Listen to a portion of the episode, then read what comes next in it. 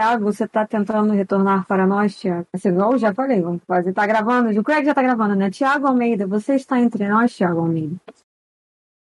Tiago Almeida nos dê um sinal. Tiago, Tiago, se você pode nos ouvir, mova esse copo. Tiago, se você está nos ouvindo, concorde que o Aquaman é ruim ficando em silêncio.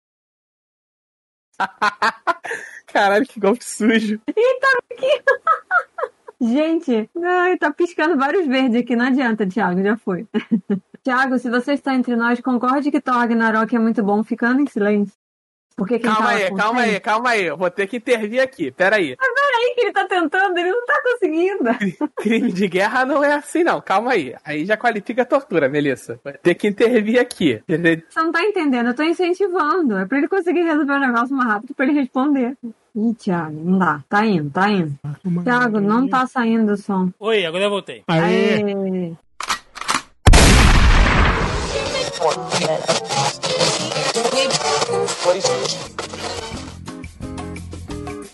Você está ouvindo Zoneando, seu podcast de cultura pop, nerd e afins.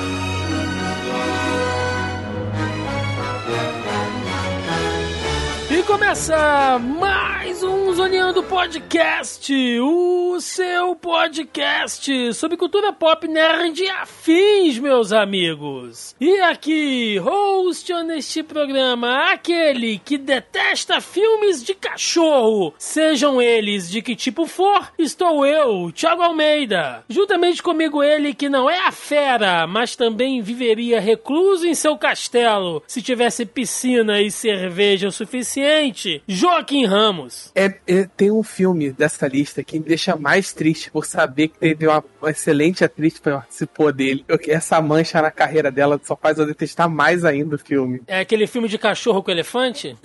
É esse mesmo. É o Bud, o Bud, o elefante no circo. chegaremos lá, chegaremos lá. Do meu outro lado aqui, ela que é a Cruella Devil invertida desse programa, que só não sente um dálmata porque é contra a crueldade com animais. Melissa Andrade. Gente, olha que sacrifício, hein? amo Disney. Elas são tão felizes com Disney Plus, mas puta, sacrifício para poder fazer essa pauta. Pra participar desse podcast, olha, não sei. É só muito amor no coração mesmo, porque não, não dá, não dá pra justificar. Sejamos profissionais, Melissa Andrade. Sejamos profissionais. Me diz quando sou. e fechando a mesa de hoje, participando aqui pela primeira vez, diretamente do reino místico de Matão, que possui criaturas tão bizarras que colocariam qualquer mundo encantado no chinelo, Rafael Tanicho. Eu queria pedir para você não falar assim do Suede. Mas além disso, eu, na hora que o Thiago falou, oh, vamos gravar um podcast sobre Disney, essa foi a oportunidade perfeita para mim, que eu sempre sonhei em gravar um podcast sobre musicais e nunca tive oportunidade, e isso é o mais próximo de, de chegar lá. o pior é que às vezes a gente não gosta das cenas musicais, dependendo, Puta, né? Eu adoro. Eu adoro. Mas vamos falar, a gente, vai, a gente vai passar por isso aí, porque hoje... O Thiago não é uma pessoa feliz. Não sou, eu já, eu já estou morto por dentro. Pois é, meus amigos, porque hoje estamos aqui reunidos para falar sobre as adaptações em live action da Disney, dos clássicos Disney, né? Pra tentar fechar aqui um grupo um pouco mais seleto, porque live action é uma coisa um tanto ampla. Mas a gente vai falar um pouquinho aqui, comparar as obras originais com o que foi feito em live os action. Disney, né? os, os remakes, o que funcionou, o que não funcionou. Mas é isso. É sobre isso que vamos falar no programa de hoje. Portanto, sem mais delongas, e vamos ao cast.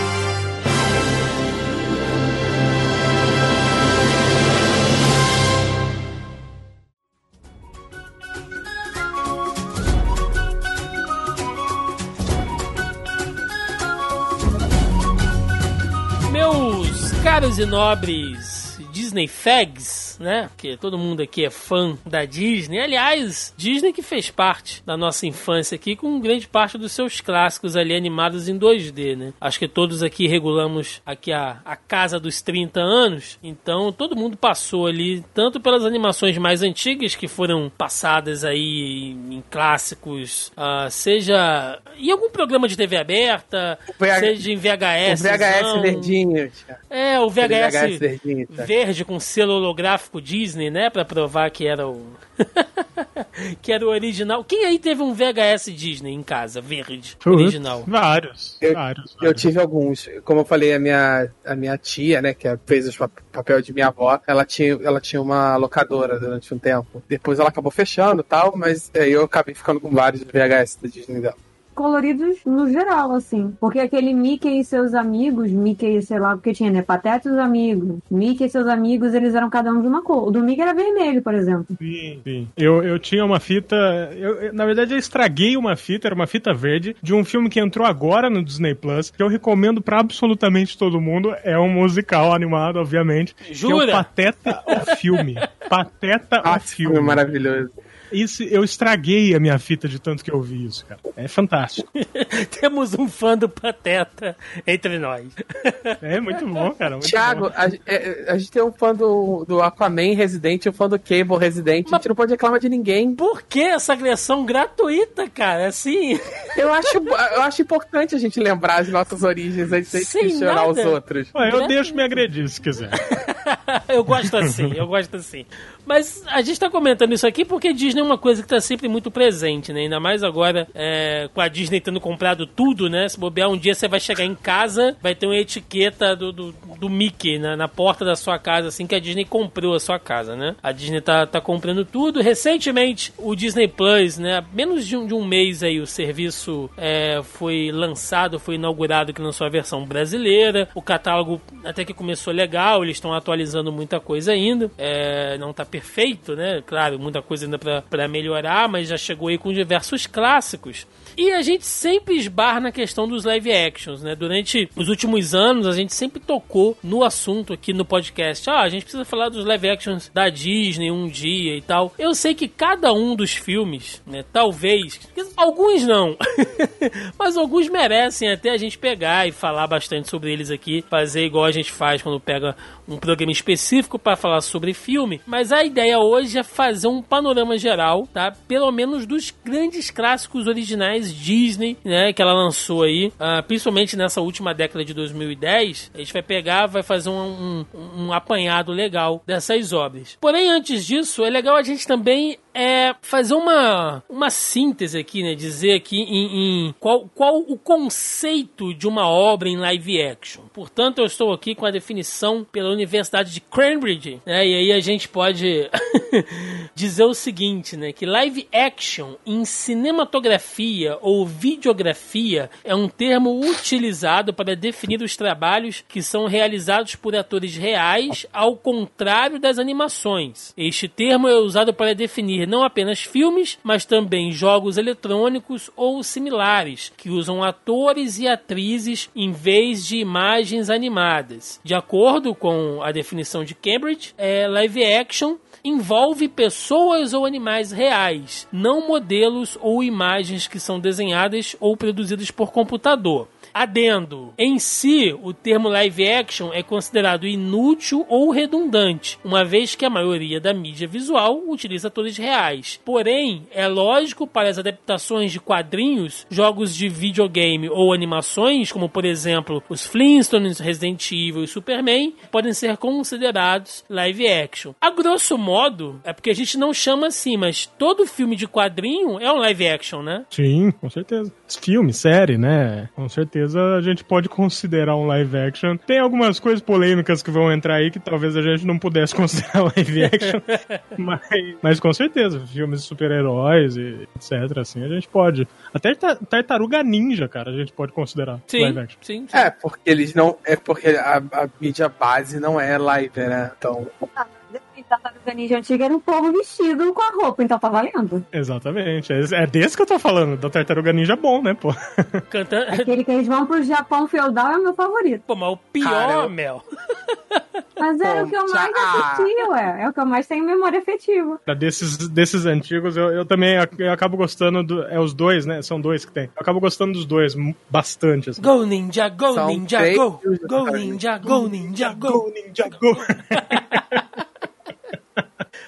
Eita! É, Esse foi um filme que eu vi demais. Mas é engraçado que a gente só se baseia realmente de falar live action. né? Criou-se né, essa, essa cultura no meio nerd, principalmente. A gente considera muito live action o que vem da animação, né? Mas se a gente for pegar aqui a, a grosso modo, pode ser exatamente, é, basicamente, a adaptação de qualquer coisa com atores reais. Por exemplo, Melissa Andrade, você que é maior fã de Harry Potter aqui, os filmes de Harry Potter são adaptações em live action do livro, correto? Correto? Podemos usar então essa metodologia para considerar dessa forma. Mas eu acho que a primeira vez que eu ouvi, pelo que eu tô me lembrando aqui, né, o termo live action foi com Roger Rabbit, que vinha na capa, né, escrito um live action animado. É uma maluquice, né, se você for pensar, mas faz todo sentido, né, o live action animado. assim. Acho que foi o primeiro que eu, que eu vi com essa pegada, com esse selo. Depois vem Space Jam, dessa mesma química, né, de, de misturar desenho animado com humanos reais, né. Na minha cabeça, por muito tempo, live action é- era isso, você misturar humanos com desenhos animados. É, pra mim era tipo uma versão de Space Jam mesmo. Até porque eu, quando eu era mais nova, eu nunca gostei muito de Moçada para Roger Rabbit. Eu sempre trocava de canal quando tá passando a sessão da tarde. Nossa senhora, menino. Que isso, meu? Rapaz. Gente. Não sei, eu já assisti eu, completo uma vez, mas aí eu falei, ah, não quero ver isso de novo. Quando passava, não, não, era um- não me apetece, eu não gostava de assistir. Eu tenho essa lembrança bem nítida. Mas tinha, a gente. É porque, na verdade, os filmes, quando a gente cresce, quando a gente tava crescendo, né, não tinha essa coisa da computação gráfica muito presente. É, eu já assisti um filme aqui que eu não vou lembrar de novo, mas é um que os caras se vestem de dinossauro e os garotos são transportados pra pra, pra era jurássica, sei lá, no meio do- do- dos homens da caverna, com os caras vestidos de dinossauro. Então, assim, é um live action, entendeu? É um filme velho, eu não vou lembrar o título, eu já falei isso no outro podcast aqui, de novo. A gente, inclusive, parou a gravação, né? Paramos, entre aspas, vocês entenderam, porque o Thiago cortou, né? Mas enfim, paramos aqui pra eu ir buscar o nome do filme, que eu não lembro. Mas é isso, que é um. É, é um na verdade, são. Não lembro se é um ou são dois, mas tem um que são. É um Triceratops e um, um T-Rex, que são detetives, junto com um garoto. E tem um que são um menino. Não, são dois meninos e uma menina que viajam no tempo. Tem uma coisa de uma televisão, sei lá. É um barato meio louco, assim. Mas é tipo o Tartaruga Ninja, é live action, entendeu? É, sei lá. É baseado num jogo, eu acho. Você Eu tô pensa incrédulo no... ainda. Você pensa no nível de drogas, né? Que o cara tem que consumir pra bolar um plot. Desse aí que é Eu tô incrédulo ainda do, do não gostar do Roger Rabbit. Eu tenho um livro do. do como que chama? É Richard Williams, né? O criador. É o The Animator Survival Kit. O cara, ele revolucionou de uma forma a indústria que hoje o livro dele é considerado uma bíblia, saca? Pra animadores. É, é Não, muito mas foda. veja bem, eu não tô falando que o negócio é ruim, né? Já chegamos, já discutimos aqui, é uma coisa, eu não tô falando que é ruim, mas. Falou não, que é ruim. Falou que... Não te, não te apetece, né, meu? Não gosto, não, não- É. sei lá, já tentei ver várias vezes, eu sei que.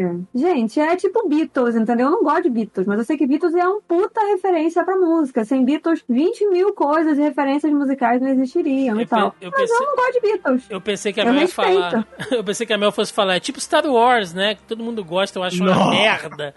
Não, mas eu assisto, já falei, o meu pro- a gente já chegou à conclusão de que o meu problema com Star Wars são os Jedi. É Jedi Sith. Qualquer coisa fora desse universo, Jedi e Sith, Mandalorian tá muito foda, Rogue One é o melhor filme de Star Wars. Qualquer coisa É. fora desse eixo Jedi e Sith é ótimo. Eu não gosto dessa novela dos Skywalker, entendeu? Já chegamos a essa conclusão aqui. Você que é ouvinte há mais tempo, você sabe disso.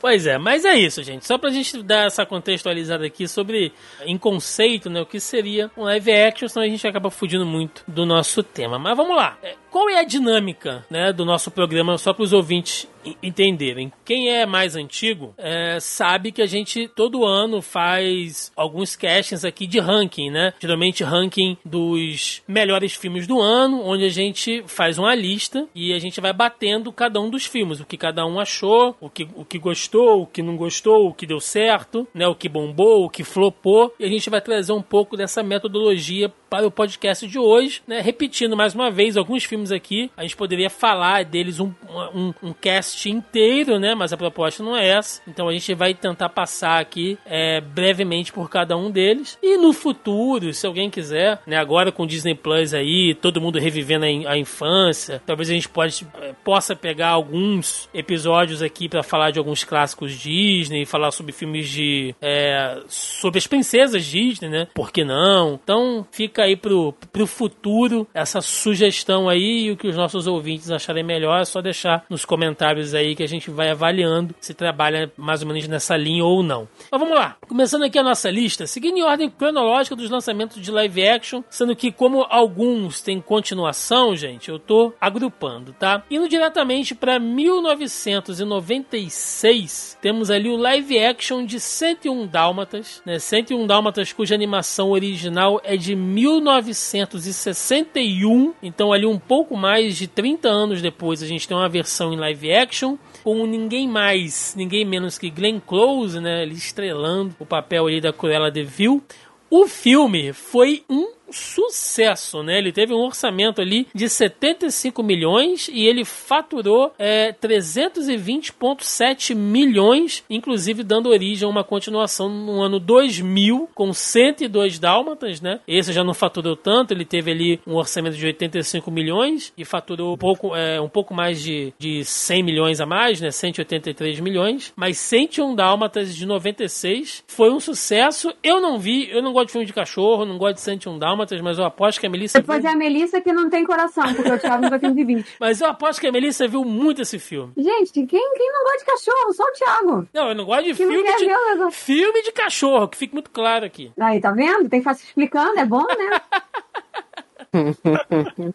Cara, eu, eu, eu lembro vagamente desse filme. Eu não revi pra gravar esse podcast, né? Não dava, gente. Mas eu acho que o su grande sucesso é por causa da Glenn Close, que faz a Cruella. Tanto que é ela que tá na capa junto com os filhotes. E eles realmente colocaram todos os cachorros. Não, gente, não tinha 99 cachorros. Mas eles realmente usaram os cachorros para fazer aquela coisa. É, não era animatrônicos. Tinha CGI, obviamente, porque não dá para você né, treinar. E até porque o filhote cresce numa velocidade da luz. Então, os filhotinhos que eles usaram no início das gravações provavelmente não dava para usar do meio pro final. E uma coisa muito triste que eu descobri esses dias, naquelas listas maravilhosas que eu fico olhando de curiosidade na internet, é esse filme levou com que as pessoas adotassem vários cachorros. Adotassem não, né? Porque dálmata não se adota, se compra, mas enfim. É, mas houve um boom de pessoas arrumando os cachorros para dar de presente e depois abandonando. Quando descobriu que eles ficavam muito grandes ou que eles são muito arteiros. Então, daquele mesmo fenômeno de Game of Thrones que a gente teve, né? Hum. De várias pessoas querendo adotar cachorros que parecessem lobos, huskies e afins, e depois acaba abandonando os cachorros porque eles crescem muito. Com os dálmatas foi a mesma coisa. Eles têm até uma estatística, tipo, de quantos cachorros foram abandonados na época do filme e tal. Que não é muito, se a gente for parar pra pensar hoje em dia, mas, porra, é um, um, um número considerável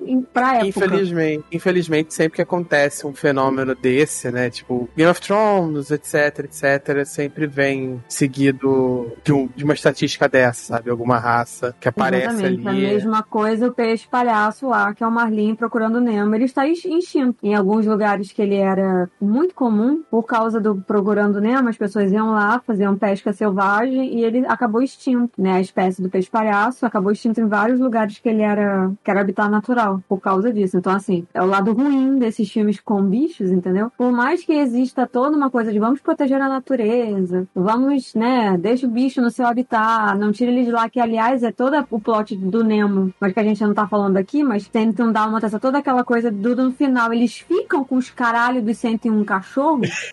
então, se eles ficam com os 101 cachorros, por que que você, seu filho da puta desgraçado, vai abandonar o único que você pegou? Mas assim, a gente deu uma volta enorme acabou não falando do filme. Mas assim, o, o filme, ele, apesar do Thiago não ter coração e não gostar de filme de cachorro, é, é- o filme ele é um filme bem divertido, assim. Ele é um filme de sessão da tarde e tal. Passou Então, é, muito. uns Mas passou muito na sessão da tarde esse filme.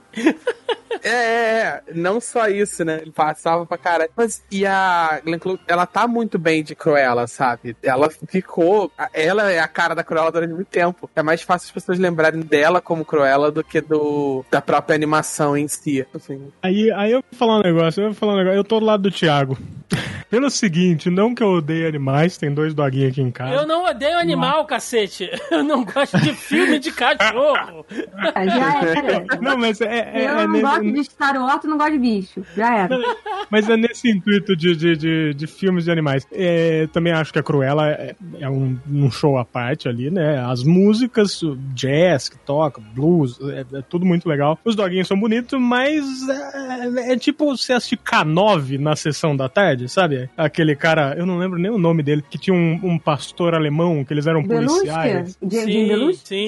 Isso. Gente, eu adorava esse filme. Eu via sempre passava na televisão. Mas são filmes assim que, que não rendem, sabe? Bud. É, esse filme eu acho uma comparação cruel comparar com Bud. Tem um outro da lista que é muito mais próximo de Buddy do que esse filme. A única comparação com Buddy é o fato de ser ser um, ser um filme de cachorro. Então, mas é isso que eu tô falando, cara. Os anos 90 teve um boom de filme de cachorros, né? Teve 101 Dálmatas, teve Beethoven, teve K9, teve aquele bingo, mano. Então, assim, era muito filme de cachorro. eu acho que eu fiquei meio saturado aí. Mas, assim, vocês que viram o filme, é, eu não lembro exatamente da história original. Eu sei que tem um lance, que ela quer a pele lá dos bichos e tal. É um negócio meio pesado, né, cara? Até pra, pra criança e tal, porque você fica ali naquela coisa dos, dos bichinhos é, fofos, né? E Dálmatas são cachorrinhos fofinhos, ah, mas é uma parada pesada, né? Ela quer os bichos pra arrancar a pele, cara. E a gente sabe que essa galera é, é doente e, e criminosa, porque é crime, né? Ah, geralmente, quando você pega a pele do animal pra fazer casaco, fazer essas coisas, tira essa pele com bicho vivo, gente. Então, Sim. ela tá no hall dos piores vilões Disney, assim, Ah, com certeza. de longe. Mas olha só, a gente tem que. A é só diferença do. criminoso- Só, só um parênteses, não é só criminoso, não. A maioria desses animais que é usado pra fazer casaco de pele, tipo minx, tipo outras coisas, eles são retirados, tipo foca, né, bebê foca e tal, é retirado com o bicho vivo. Aí. Couro de vaca não, geralmente você mata a vaca pra tirar carne e, aproveita o couro. Mas é, nos lugares onde Gente, isso é legal. essa prática se chama esfolar. O esfolar vivo é daí a expressão. Meu Deus. É, eu acho, o que eu acho interessante da. Que a, gente, de repente veio o filme todo na minha cabeça. Desculpa. É, eu tenho duas coisas pra falar. Algumas, na verdade, pra pontuar. Mas eu serei breve. É, a animação, ela, a Cruella é prima da Anitta, né? Que é a, depois de casa com o Roger e tal. Na animação, na verdade, ela trabalha como, como estilista. E aí ela tá desenhando, né? Ela faz, ela faz o desenho dos casacos de pele e a Cruella é tipo a dona da empresa. Então, tipo, ela faz o desenho, aí a Cruella vai lá e manda catar os bichinhos e falar os bichinhos pra fazer os casacos. Quando ela conhece o Roger e que os cachorros se juntam e tem os filhotes, ela faz um desenho com casaco, com casaco com pintas. E aí a Cruella, quando vê aquilo, fala: Porra, quero um casaco de pele com pintas. O que, que eu faço pra arrumar um bicho com pintas? Vou pegar os dálmatas. E aí ela chama os vilões, que são o Horácio Gaspar, e um deles é o Dr. House, é o Rio Laurie.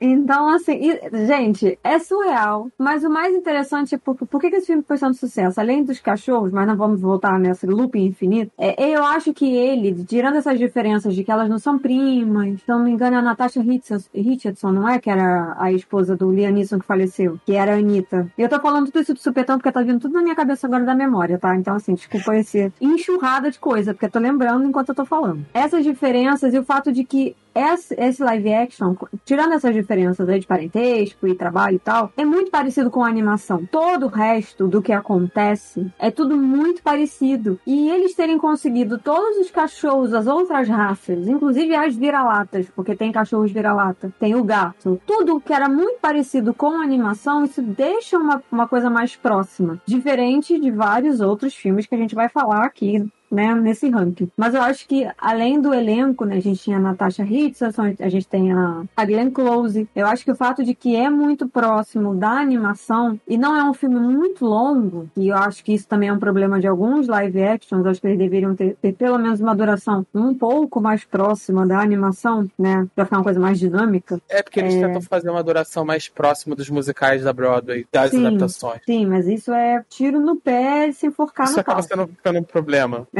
Enfim. Bom, vamos deixar então aí os 101 e 102 dálmatas de lado, né, um pouquinho. Vamos pular aí, começar é, entrando na, no século 21, porque no ano de 2010 nós tivemos um filme que realmente, cara, foi uma febre, uma febre até hoje, assim, milionário, milionário. Esse é realmente uma parada extraordinária. Eu tô falando de Alice no País das Maravilhas, que teve o seu live action em 2010 e uma continuação Alice através do espelho em 2016. O filme original é de 1951. Né? E o live action, cara, da Alice foi realmente uma febre. Ele é dirigido pelo Tim Burton, ele tem a trilha sonora do Danny Elfman, né, para quem curte aí trilhas sonoras e tal. O Elfman que sempre trabalha com o Tim Burton, assim, eles têm um, um, um lance bem, bem legal para compor trilha, né? Tem um baita elenco, tem o Johnny Depp, indiferente de qualquer coisa, né? Esse papel do Chapeleiro Louco consagrou muito ele, assim, e abriu portas demais até para ele fazer outros trabalhos dentro da própria Disney. Helena Bonham Carter, Anne Hathaway, tem as eh, vozes do Alan Rickman. Esse filme, ele teve um orçamento que variou ali entre 150 a 200 milhões, né? E ele faturou, cara, 1 bilhão e 25 milhões de dólares. Assim. É muita grana, muita grana. Porque a Alice ah, nunca foi. Vamos pensar aqui nas, nos clássicos Disney, né? Sobre as princesas Ele é um dos Disney, enfim. mais. Ele é um dos mais antigos também, né? Ele o é- livro é muito antigo. Sim, e ele também, a- a- apesar da história original vir de um livro, né? A gente tem que lembrar disso também. ah, Alice, a animação. é, Ela sempre foi ali lado B, né? A gente sempre lembra muito de Cinderela, Bela Adormecida, É, Bela ela é muito Fera. antiga. Ela é muito antiga, eu não vou lembrar, mas assim, é lá das primeiras, é lá dos anos 60. E ela é absolutamente lisérgica. É Não tem loucura. outra explicação. É, é, é lisérgica, literal. Tanto que a, a- a Alice, né, o País das Maravilhas e tal, acabou sendo muito parte integrante da cultura, da contracultura, da cultura das drogas dos anos 60 e 70. A- as paradas ali da Alice, tanto pelo livro quanto pela animação, fazem muito parte do imaginário de drogas, da, né, dessa cultura, assim. E aí você coloca um Então- cara como o Tim Burton, pra dar aquela visão dele, o Tim Burton sempre com é, as coisas muito fora de proporção, né? Todas as criaturas humanoides ali são muito esguias e são cabeçudas, com mãos e dedos compridos, os cenários sempre com árvores retorcidas, né? Aquela coisa bem, bem Tim Burton mesmo. Esse filme, apesar das pessoas é, indiferente, tá? Se você gosta ou não da história de Alice, se você gosta ou não da adaptação, mas esse filme tem uma força estética tão grande, tão grande, cara, que até hoje, quando se fala em live action Disney, quando se pensa em Johnny Depp, quando se, quando se pensa na própria Helena Bonham Carter, né, e ela como Rainha Vermelha e tal, é muito impactante. Esse filme visualmente é muito impactante. Sim, com certeza. Eu acho que o que. o- eu, acredito que o que mais fez ter esse puta sucesso que teve é que, é, como, né, como foi dito, a questão de ser um filme extremamente viajado, é, é difícil você materializar, você, você imaginar tudo aquilo materializado, sabe? Então a gente precisou de, de muito tempo de evolução tecnológica pra chegar no ponto onde chegou. Eu, particularmente, não gosto da atriz que faz a Alice. Eu acho que o Tim Burton escolhe muita gente esquisita. Obviamente que é proposital, né? Porque é- ele é assim. Mas, cara, esse, esse primeiro eu acho. eu Não sei se eu acho bem legal, mas eu acho interessante você é, é, ver tudo aquilo materializado, sabe? Eu, eu particularmente, eu não gosto muito desse filme. Eu acho ele, eu acho o roteiro dele bem esquisito. Eu acho que eles estavam, era foi uma fase que a Disney estava meio que se afast, tentando se afastar dos próprios, dos próprios, dos próprios filmes originais, sabe? Tentar fazer os live action como uma parada, sei lá, mais adulta, mais filme, sabe? Mais longe do que eles são de fato. E, e nessa ele acabou ficando muito longe da essência do, do livro e do filme original. São obras que eu adoro. mas é inegável dizer que, tipo assim, a, todo o senso estético do Tim Burton é excelente no filme, sabe? Criou um, toda uma, uma, uma imagem e tal muito bacana. O, e e muito desse sucesso do filme tem a ver que tá, é, é, foi numa das épocas em que o Johnny Depp tava mais bombado de tudo, né? Foi assim, quando ele tava o auge do Johnny Depp. Foi pós-Piratas do Caribe, né, ali? Foi, é, foi. Entre, foi. entre, entre os últimos filmes ali, né? Uhum. Posso ser do contra? Claro, vai lá. Vai lá. É, eu vou repetir isso de novo nesse podcast, mas eu não gosto da estética do Tim Burton.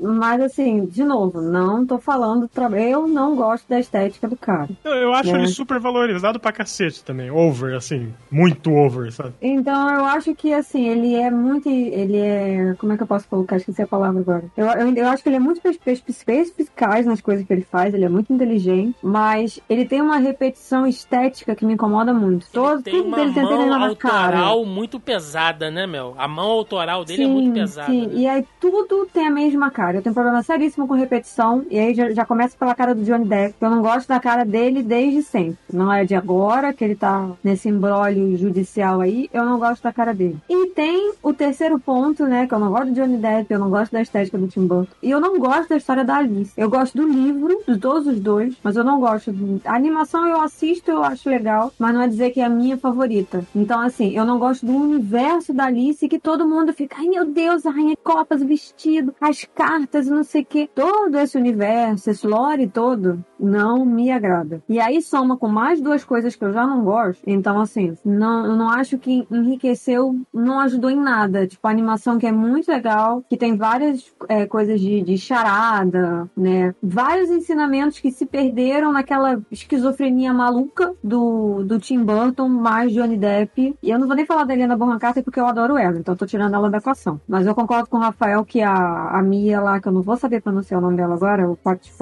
Mia Wachowska, né? Wazikowska, alguma coisa assim, que ela é polonesa, É, né? é, isso, não vou assassinar o sobrenome da menina, mas enfim, a Mia, né, eu acho que ela é, ela, ela é uma atriz muito limitada e não coube na personagem também. A Alice é muito mais é, incisiva, turrona, então Demonstra precisava... mais, né, o que ela tá sentindo ali. É, tipo, é- Exatamente. é- essa, essa mina foi muito é, bela de crepúsculo, saca? A mina com a mesma cara sempre, vez em quando ela dá umas levantadinhas na sobrancelha e tal, mas quando você pega pra. é, porque é, é impossível não comparar, né, desenho com live action, mas quando você pega pra comparar, você vê a, a Alice do, do desenho deslumbrada pra cacete com tudo aquilo, sabe? Ela é impressionada com tudo que tava acontecendo, confusa em muitos momentos, e você nota isso na expressão facial, coisa que essa mina aí, que eu não lembro o nome, mas eu vou chamar de aquela lá, não, não, não, não demonstra, sabe? Não demonstra. A despeito da mídia, a despeito de ser uma história que em teoria se passa posterior, com uma Alice mais velha e tal, é. A personagem da Alice é um personagem de gênio muito forte. É meio que toda a estrutura do personagem, ela é uma, ser uma criança geniosa, sabe? Aí, o que aconteceu? O filme não faz nenhum serviço de, de tentar explicar por que, que ela se tornou absolutamente blasé na adolescência, sabe? Uhum. ela deveria manter aquele gênio forte, curioso e, e, de- e e às vezes meio respondona, sabe? Joaquim, pra decifrar porque que ela tá morta por dentro. É, no, no, no original os pais sempre cobravam ela, né? Alice, não corra, Alice, não vá pra, pro bosque, Alice, não use drogas, né? E ela nunca obedeceu. Sempre fez alguma coisa nesse, nesse sentido. Mas é assim, eu, assim como a Mel, eu realmente, não é que eu acho ruim, mas eu também tô bem enjoado da estética Tim Burton, né? Do, do, do Tim Burton feelings de, de, de fazer filme, assim. É, eu acho que a única, a última coisa realmente bacana do Tim Burton que eu vi que eu gostei foi Frank Winnie. E é muito Tim Burton aquele filme, mas eu gostei, né? E olha só, Mas a- a- as animações acabam sendo Sim. fantásticas. e é uma animação de cachorro, né? Um cachorro morto, mas é um cachorro. Então fica aí a É, se minha... o cachorro estiver morto, pra você tá Se bom, o cachorro né, Thiago? estiver morto, Não, pra mim funciona. Mas... É um cachorro isso já, morto. isso já diz É um muita cachorro. coisa, né? Vocês estão vendo. É um cachorro morto e um Johnny Deppzinho. Vocês, pre- É. vocês repararam isso, né? Olha, olha o julgamento de caráter, né? Mas, assim, basicamente, só pra gente fechar a Alice, Como eu falei, ela- é a visão do Tim Burton. Eu acho que ele dá a viagem. Assim, por mais que a Alice, eu entendo o que vocês estão tão, tão dizendo. A Alice em si, que é a protagonista, né? Tem um grande problema ali, que ela parece que bateu a cabeça, né? Ela tá meio zoada.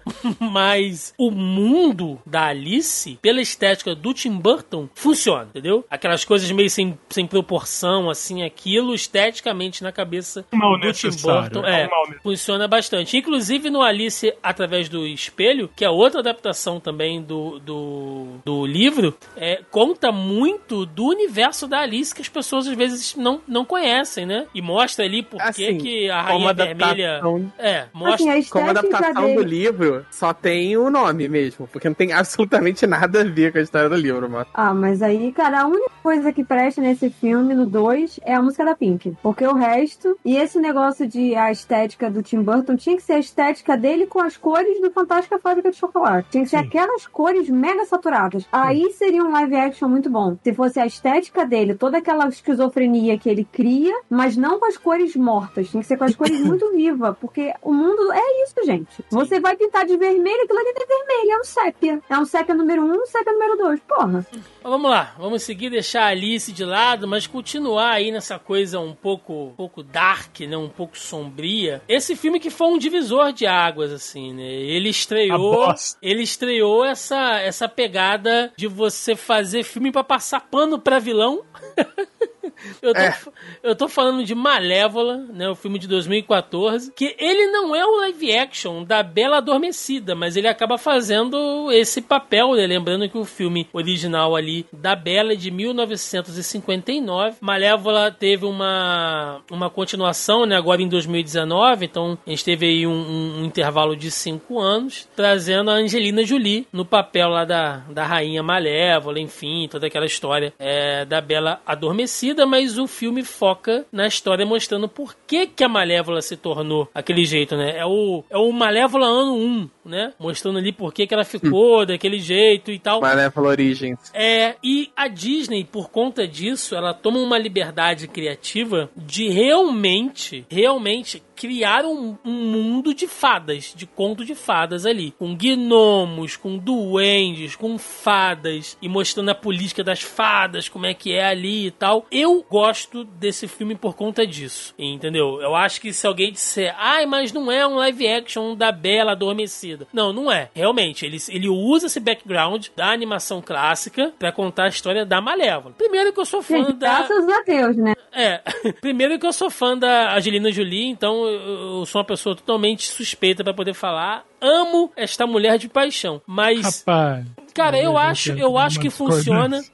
e, é, e é outro filme que esteticamente funciona muito bem, cara. Ela ficou bem, a coisa daquele mundo ali que não chega a ser o mundo retorcido do Tim Burton, né? Mas ele é uma coisa meio misteriosa, assim, com, com luzes, sabe? Eu gosto, cara, eu gosto. Eu gosto bastante tanto do 1 como do 2. O, o, o 2 traz algumas questões políticas ali, uma coisa meio Game of, Game of Thrones, né? De, de, de fadas e gnomos. Mas eu acho bacana, cara. Eu acho um conto de fada. Aliás, esse filme, pra mim, na minha opinião, ele é um ótimo exemplo de conto de fadas. Se você for se você pensar assim, quero ver um filme de contos de fadas, eu acho que Malévola é uma boa escolha. Polêmico. Vai lá.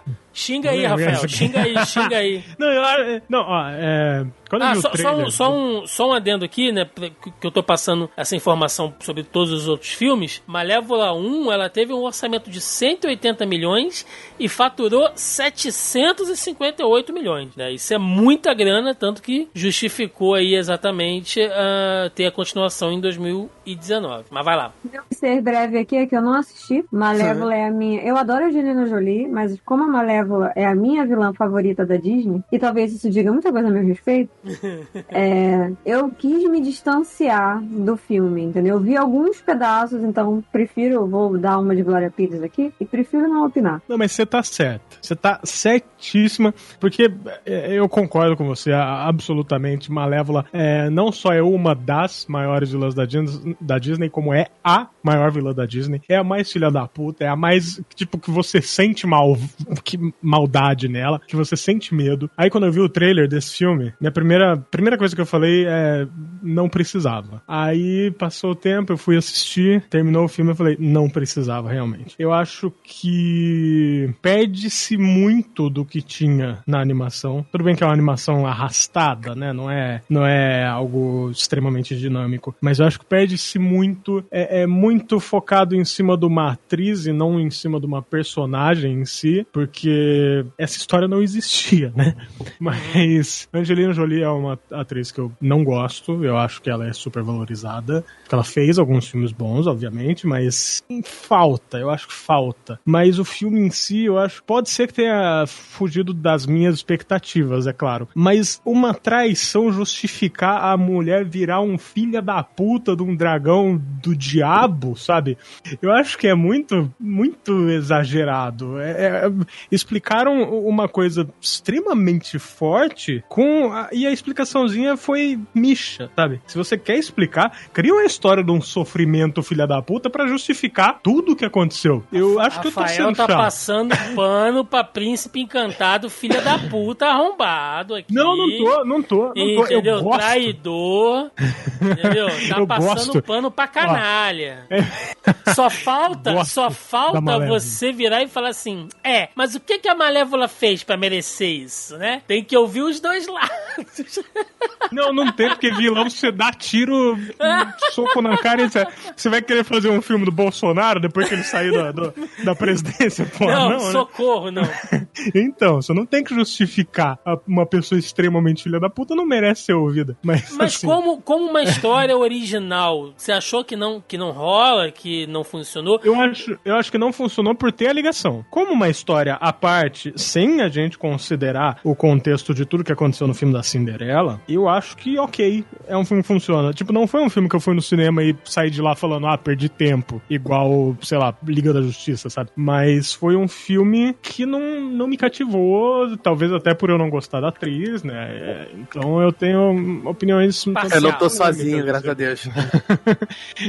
Então eu tenho opiniões um tanto quanto polêmicas sobre esse filme, porque eu acho que como um prequel do, do- de Cinderela, de tudo que aconteceu no Cinderela, daquele dragão poderoso, não justifica. Cinderela não, Bela Adormecida, maluco. Isso aí, isso, isso, desculpa. A gente vai chegar em Cinderela É, depois, É que calma. Cinderela é outro filme que eu tenho ódio, A mas gente vai chegar lá, a gente vai chegar lá. Mas vai, Joca, você, pra, pra fechar a Malévola. Posso bater? Posso começar? Pô, aí depois, Pra, pô, pra bater os pregos do caixão. vai. Vamos lá, assim, eu vou fazer o pequeno disclaimer antes, é o fato de que eu não gosto da Angelina Jolie como atriz. Meu Deus. É, eu não gosto, eu, eu tenho um problema com ela, assim como a Melissa desgosta do Johnny Depp, assim, da cara dele não consegue entrar, eu tenho o mesmo problema com a Angelina Jolie, eu nunca gostei. Muito em parte para aquele auge dela como ultra sex symbol de, de Lara Croft e tal, saturou pra caralho a imagem dela, eu nunca consegui dis- dissociar e eu peguei com certeza. um certo ranço. É, então, assim, eu- eu já sou implicante com filmes com ela com. E eu não gosto de quando fazem uma adaptação em torno de um ator. Você vai adaptar uma parada, em vez de você criar em cima da história que você está adaptando, que deveria ser a parte mais importante de um roteiro de um filme de adaptação, você quer fazer em cima do ator daquilo, transforma tudo pra aquele ator ficar na Exato. parada. E aí tem um outro problema, que é uma outra parada que eu não suporto, que foi uma, uma moda ali de, do, do final dos anos de 2010, ali no início de 2010 e tal, aquele entorno, que era fazer oli- origem pra todos os vilões serem pessoas sofridas, com passado trágico, abandonadas na infância e chorosas, escorrendo pela porta. Puta que pariu, destrói a Malévola, destrói o Drácula, destrói a caralha toda pra poder transformar em água, co- em romances em água com açúcar.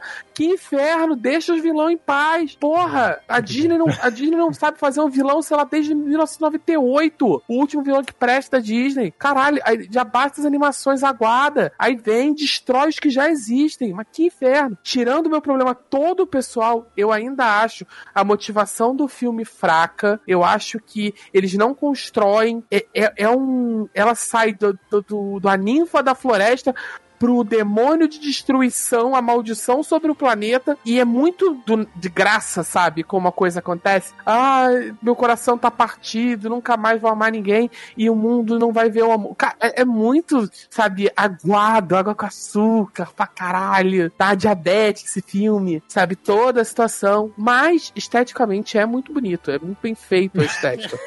Que filha É, e eu admito. Isso. Nossa, filha da puta, cara, mas tem um cachorrinho bonito, tá ligado?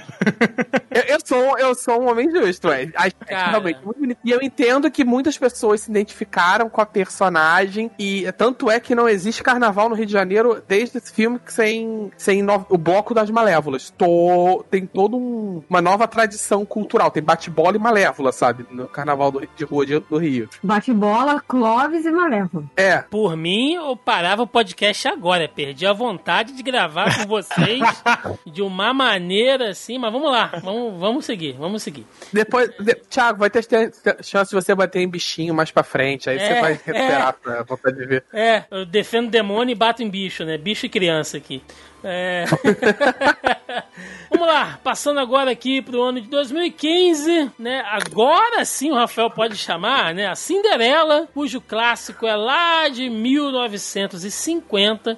Em 2015 nós tivemos a adaptação em live action, trazendo ali um bom elenco também, né? Kate Blanchett, maravilhosa, sempre lindíssima, né? Lily James, Derek Jacob, Helena Bonham Carter novamente. Então a gente tem ali um bom, um bom elenco. O filme que faturou muito bem também, faturou ali, é, quer dizer, teve um orçamento de 95 milhões, faturando 543 milhões, ou seja, mais do que se pagou, né? E nós temos o live action dessa vez sim da Cinderela e toda a questão lá dos seus do, do, do seu sapatinho de cristal e tudo mais. Cinderela nunca foi uma história assim que me ah, me, me apeteceu, né?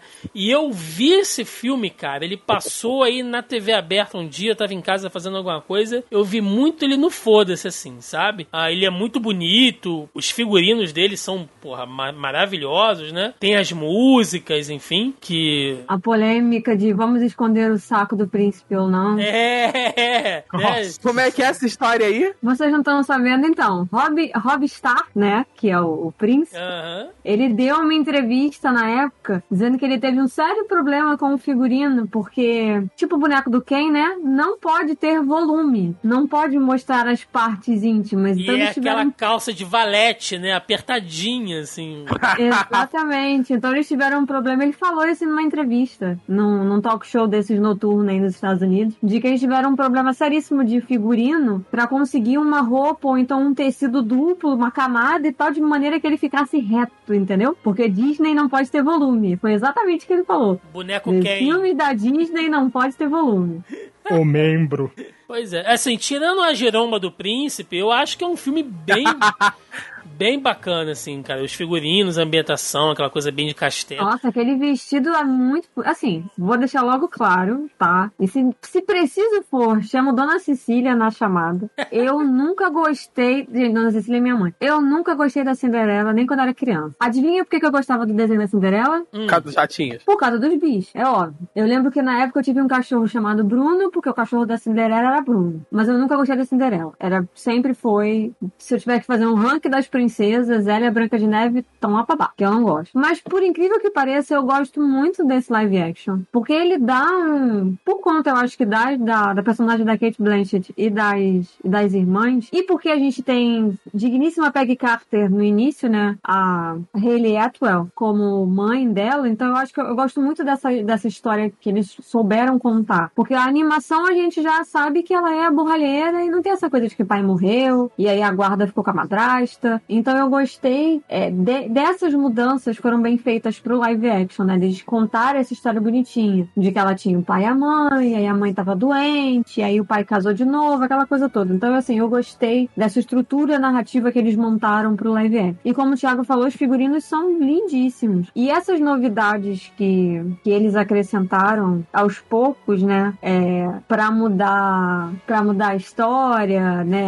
não tem tanta música, os bichinhos não falam, mas eles estão lá, né? Em computação gráfica e tal. É, e tem um, um- aquele diálogo final dela, tipo, que ela fala que quando o cara, o príncipe de fato vai lá buscar ela na casa e tal. E ela quebra as pernas da madrasta, né? Quando ela vira e fala assim, ah, eu te perdoo, não sei o quê. Ela fala alguma coisa assim, né, pra ela, tipo, ah, eu te perdoo, sabe? Fica aí na tua e me deixa viver minha vida. Então, assim, eu acho que ele tem algumas lições de moral que faltou no desenho, mas assim, não tem nem como reclamar, porque o desenho é da década de 50, então não, não, a crítica não vale, né? Ele se encaixa bem na época que ele foi lançado. Mas essas modificações eu gostei bastante. Eu gosto muito desse live action, apesar de eu não gostar tanto da animação. Eu gosto por causa dos ratos, dos bichos que tem. Mas eu não gosto. E do gato. O gato é a melhor coisa. O Lúcifer é a melhor coisa dessa animação. Olha que frase. É, antes dos, dos meninos comentarem, uma coisa que a gente pode dizer, né, Mel, que em, em questão de adaptação, eu acho que Cinderela é um dos live actions que mais se aproximam com a versão original da animação original, assim. É tipo 101 Dálmatas. Eles fizeram algumas modificações para que a narrativa não ficasse exatamente igual, né, linha por linha, é, mas a essência tá ali, que eu acho que é o que importa. Sim. E principalmente que e o filme tem tem emoção, o filme tem alma. Por mais que você não goste da Cinderela, que você não goste da história, ou que você acha que o filme é qualquer coisa, mas o filme tem uma emoção, ele passa uma emoção. Os atores conseguem passar essa emoção, né, para quem tá assistindo. Que é uma coisa que fica faltando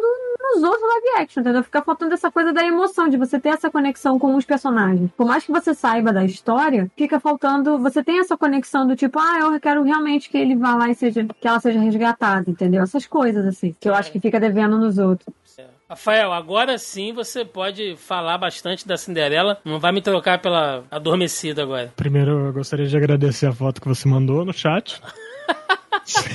Eu mandei a foto do príncipe no chat aí pra vocês verem. o- Enfiaram, O volume, né? enfiaram um travesseiro na calça do príncipe. Então, parece que ele tá usando a saqueira, né? Aquela. Ele deve estar usando uma coquilha de, de, de futebol, daquela tipo de, de esportiva. Sim. Tá, o que que eu acho? Mas como é que ela vai saber se o sapatinho encaixa, gente? Com essa coquilha aí. Que Joaquim, pelo amor de Deus! Muito bom. Pode seguir, desculpa. Ah, Vamos lá, pra começar aqui, Cinderela não tem uma puta história, né? Basicamente dá pra se resumir hoje em dia com um pai que não quer deixar uma filha sair de casa, aí ele resolve deixar e fala, ó, mas volta até as 10. Isso é Cinderela, basicamente. Você deixou de É. lado todo o bullying, toda a humilhação. tudo- Isso, né? Ninguém quer saber. Eu né? deixo de lado Todo, isso todo daí... abuso familiar. É, tá isso tudo aí. Sim, eu deixo de lado porque... Trabalho né, escravo. quem, quem não tem isso, só quem não nasceu ainda, tá ligado?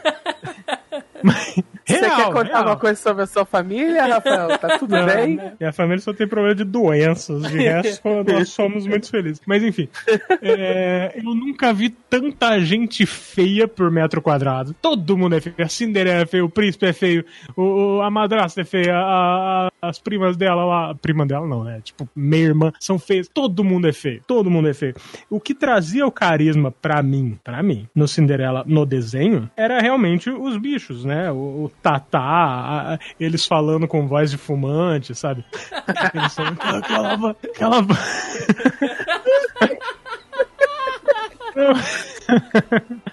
Não, mas é, é, isso eu acho que é o que trazia o carisma pra mim da parada. E, e não, não sei, é que não é um, um filme que me cativou quando criança, não é um filme que me cativou quando adolescente, não é um filme que me cativa quando adulto. A Jéssica, né, minha noiva, ela adora, mas eu não consigo, cara. Eu não, não me pega, não, não vai, não desce. A história pra mim é muito rasa. Tem essa questão dos abusos, mas é, sabe, não sei se, se talvez talvez funcione pra quem passe por uma porra assim, sabe? Mas pra mim não. Antes de começar, eu queria dizer que ele reclamou que a, a- a- a- todo mundo era muito feio. A madrasta que ele tá falando que é horrorosa é a Kate Blanchett, tá? Só queria inteirar o nível da heresia que ele tá fazendo aqui antes de eu continuar. O cara xingou, Agora voltando- cara. O cara xingou a, a- a Angelina Jolie, meu irmão. Não, eu não falei que a Angelina é feia. Hum, Mas não vai reiterar da Kate Blanchett também. Mas tudo bem, vambora. Segue o jogo. É, dito assim, das animações, da- dos live actions, ele é um dos que ainda tenta se aproximar um pouco mais. Eu acho que ele perde um pouco do charme do desenho ao ao não botar os animaizinhos falantes. Mas eu entendo que um filme com atores animais falantes acaba tendo um Uncanny Valley um pouco, um pouco estranho, que vai aparecer mais pra frente em outros filmes. Dito isso, é, eu acho que ele, ele tem. Ele falta um pouco de alma, sabe? Ele é muito bonito, os figurinos, ele é bem filmado. Eu acho ele, inclusive, até bem atuado, mas eu acho que ele não tem um pouco da alma do, do desenho, sabe? Falta o carisma. E ele acaba. De, dentre os filmes, é um dos que eu não vou falar menos mal tal. Eu gosto bastante da Helena Bonham Carter como a fada madrinha. Eu acho que ela dá um. Ela deu um charme pra personagem, ficou bem legal. E vai, assim, é um dos mais próximos. Eu acho como filme sozinho, eu acho ele um filme passável. Eu não é um filme que eu saí puto do cinema, mas não é um filme que eu pegaria para assistir novamente. Você foi no Agora, cinema, fui a minha, minha. Eu gosto muito de Disney e a minha noiva gosta pra caramba também. E ela adora especificamente a Cinderela. Ah, então eu fui assistir no cinema. Programa de casal, cara. O- Eu também, de minha, casal minha noiva, minha noiva, povo, povo do, do Locomotiva, fala que é uma princesa da Disney. Eu sou um ogro escroto. Mas eu, Não, e eu, gosto acabo- muito de Disney, sabe? Eu, eu, Eu- só eu geralmente não assistindo- costumo. É. O foda é que nessas situações, né, a, a digníssima do Joaquim tá lá vendo o filme suspirando, o Joaquim tá comendo um saco de costela, né, do lado, assim, vendo o filme.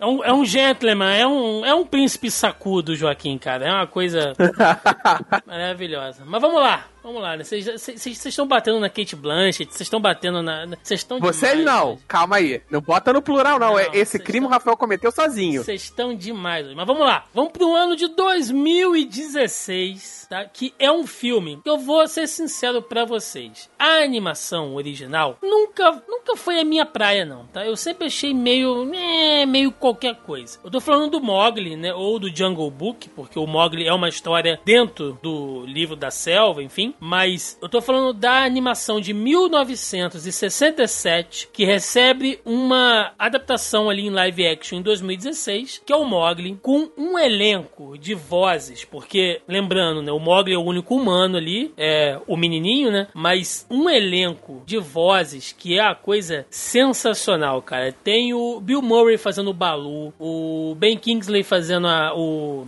aquela pantera, Baguera. Bagheera. O Idris Elba, cara, com o Shari Khan, aquele vozeirão dele, sabe? É, é foda demais, assim. Lupita Nyong'o, a Scarlett Johansson, Christopher Walken, Giancarlo Esposito. É um elenco de vozes sensacional. O filme teve um orçamento de 175 milhões e faturou 966 milhões. Tá na beirolinha ali para 1 bilhão de orçamento. Eu vi esse filme no cinema, eu vi esse filme em casa, eu vi esse filme agora no Disney Plus. Eu acho esse filme sensacional. John Favreau, muito obrigado. Um cara que entendeu o conceito do Mogli ali, o que significa. Aquele molequinho é muito bom, cara. Aquele moleque é bom demais fazendo aquele papel, ele correndo com os animais ali, ao mesmo tempo que tem essa coisa do Uncanny Valley, né, que o Joaquim falou, de você não colocar muitos animais falantes para não causar aquela estranheza, funciona demais em Mogli, porque ao mesmo tempo que os bichos são realistas, não chega a causar tanta estranheza, sabe? Tem ah, as cenas de ação dele correndo, o diretor mostrando realmente que é um cara que sabe fazer esse tipo de coisa. Como eu gosto desse live action. Puta que o pariu, é muito bom. Eu não assisti a versão com o idioma original, né, ainda, mas eu também gosto muito desse, desse live action. Tá no meu top 5, assim, de um ranking que o Thiago falou que era pra gente fazer, ele agora tá ignorando. Só queria deixar isso registrado. Não, a gente vai falar o ranking no final, aí um vai julgar o outro. É, mas eu não assisti com. Eu não, eu não vi a versão original ainda. Eu só vi a versão dublada por um acaso do destino, não por uma escolha própria. Mas eu gosto muito. É, eu acho que ele tem todas as nuances principais da animação mesmo, né? Que é nossa, muito antiga, e como o Thiago falou, é só. A gente fala que é The Jungle Book Molly, porque foi isso que o Thiago falou, é um livro com vários contos. E é a história do Mogli, que é um menino lobo, ou como a minha mãe falaria, o elo perdido, né? Também tem essa coisa. É, é só uma história, que é um menino que perdeu de uma, de uma, de uma tribo, né? De uma comunidade, e ele foi criado pelos lobos. E é muito bem feito a, toda a parte do CGI, toda aquela história dele com, com a bague, o Baguera, com o Balu, né? É muito muito, muito bem feito. E o molequinho, gente, se você for parar pra pensar, a criança trabalhando sozinha. Porque nenhum daqueles bichos estão ali, obviamente. Porra, o garoto tem que ter um, um controle pra poder atuar muito bom. Ele não é, ah, o melhor criança que atua do mundo. Não, mas ele fez um trabalho excelente dentro do que pediram pra ele fazer ali. E ele é indiano, né, Mel? Se eu não me engano. É, não, ele é. Não, ele não é indiano, não. não, ele é, ser- ele é norte-americano, mas ele tem raízes ali. Parece, né, que ele veio da floresta, Uhum. né, que ele tem alguma ligação com o povo nativo, né, e não,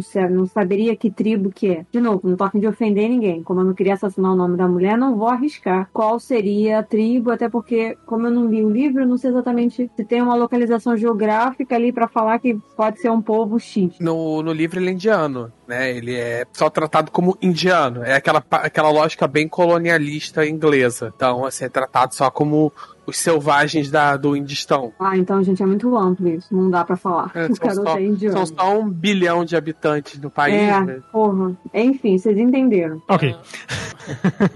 Agora o Rafael vai vir e vai dizer que o moleque é uma merda, que os animais, porra, tem que morrer, né? Que as vozes são todas escrotas. Vai lá, Rafael. Não, eu vou falar, eu assisti ele em inglês e eu sei que é mais pra frente esse outro filme que a gente vai falar, mas eu acho que isso é a prova que dá pra você fazer animais em CGI e eles terem carisma. Sim. Diferente de outro filme que a gente vai falar mais pra frente. Mas assim, O Balu é sensacional, cara. Não tem como você não querer abraçar o Sim, Balu. no Outros no filme. plural, tá? Eu acho importante mencionar outros no plural. Outros exato, exato. Joaquim tá Então, com assim- um ranço, cara. Assim como o Thiago, não é uma animação que me pegou muito como criança, quando criança. Eu acho que. Não sei se era complicada a animação, ou, ou- mas, mas, assim, fugia de tudo que a gente assistia, né? Fugia do. do, do, do, do herói, da, da, da princesa, né? Que era o, o costume de se ver na época, então talvez por isso não tenha cativado tanta gente. Mas, quando você pega pra ver o filme, o live action, não é uma puta história, mas é um filme gostoso de assistir. Uhum. É um filme que você se diverte assistindo, sabe? O moleque tá muito bem. Tá, puta, tá todo mundo muito bem, apesar de não ver a cara de ninguém, mas tá todo mundo muito bem. É, as músicas, nossa, senhora, é, é, é muito gostoso assistir esse filme, cara. Não, não tem Scarlett muito Johansson mais- sussurrando de cá, assim. Gente, pelo amor, me, me arrepia de uma maneira que vocês não entendem um negócio desse. Mas você tá pensando na cobra ou na Scarlett Johansson? Nas duas. É, não, mas é, tá, tá tudo muito legal, cara. Tá tudo muito legal. Esse é um filme que, que não tem muito o que falar. É, é o que eu disse, por mais que não seja uma puta história, é um filme legal de assistir, cara. É um filme que eu gosto. Você, Joca. Eu gosto, ele é um dos que eu mais gosto, na real. É, eu tenho, assim, pequenas ressalvas com o, o filme, porque eu sou muito, muito fã do, do filme original, do Mogli. Era um dos meus, era o meu favorito quando eu era criança, eu adorava esse filme, eu adoro as músicas e tal, é, tudo. Então, assim, eu, eu acho que ele faz um trabalho bem interessante, assim, de, ele dá um, um, um turn up no filme, sabe? O filme original, ele é muito fantasia, fantasioso, muito... Por mais que o menino esteja passando um perigo enorme, é de uma maneira muito, é muito boba, é, não é boba, é muito alegre, né? Muito conto de fadas. E no... E esse e o filme, com o live action, ele consegue dar um pouco mais da sensação de perigo, de como é ser o alienígena naquele mundo, sabe? Ele é a pessoa estranha naquela, naquele reino daquela, das feras. Ele consegue fazer um trabalho muito bom, assim, parte, a adaptação do Rei dos Macacos, né? Que no livro é uma parada mega bobinha. E aqui ele faz uma parada realmente ameaçadora. Uhum. E aquele orangotango gigante destruindo tudo. Realmente dá uma sensação de tensão É, é o interessante. Grod, né? É o Grod no, É. no Mogli. Orangotangos são grandes, né? Mas eles fizeram um orangotango Monstruoso, enorme. É o é. King Kong. Monstruoso. Aí, mas assim, faz uma parada bem bacana. E, e ele não tenta fazer animais com uma enorme expressão facial. Eles têm alguma expressão facial, mas eles ainda parecem animais falando. Eu acho que ele evita esse vale da estranheza justamente assumindo que são animais falantes e pronto, sabe? Eles mo- movem a boca e tal, mas eles não tentam ter expressões humanas. E eu acho que isso funciona. E a dublagem, tá, a direção de dublagem foi muito bem feita, tanto em português quanto em inglês. Então ele- eles impõem muito carisma aos personagens. Sim. Vamos lá. É, que bom, que bom que chegamos a um consenso. Aí em 2016, sem ninguém odiar nada, mas passando um ano, esse é controverso. Eu vou dizer que foi um dos live actions mais esperados pela galera, seja pela atriz, seja pela história, seja pelas músicas, são belíssimas. Eu tô falando da Bela e a Fera, né, que teve ali seu live action lançado em 2017. A obra original, a animação original Disney é de 1991.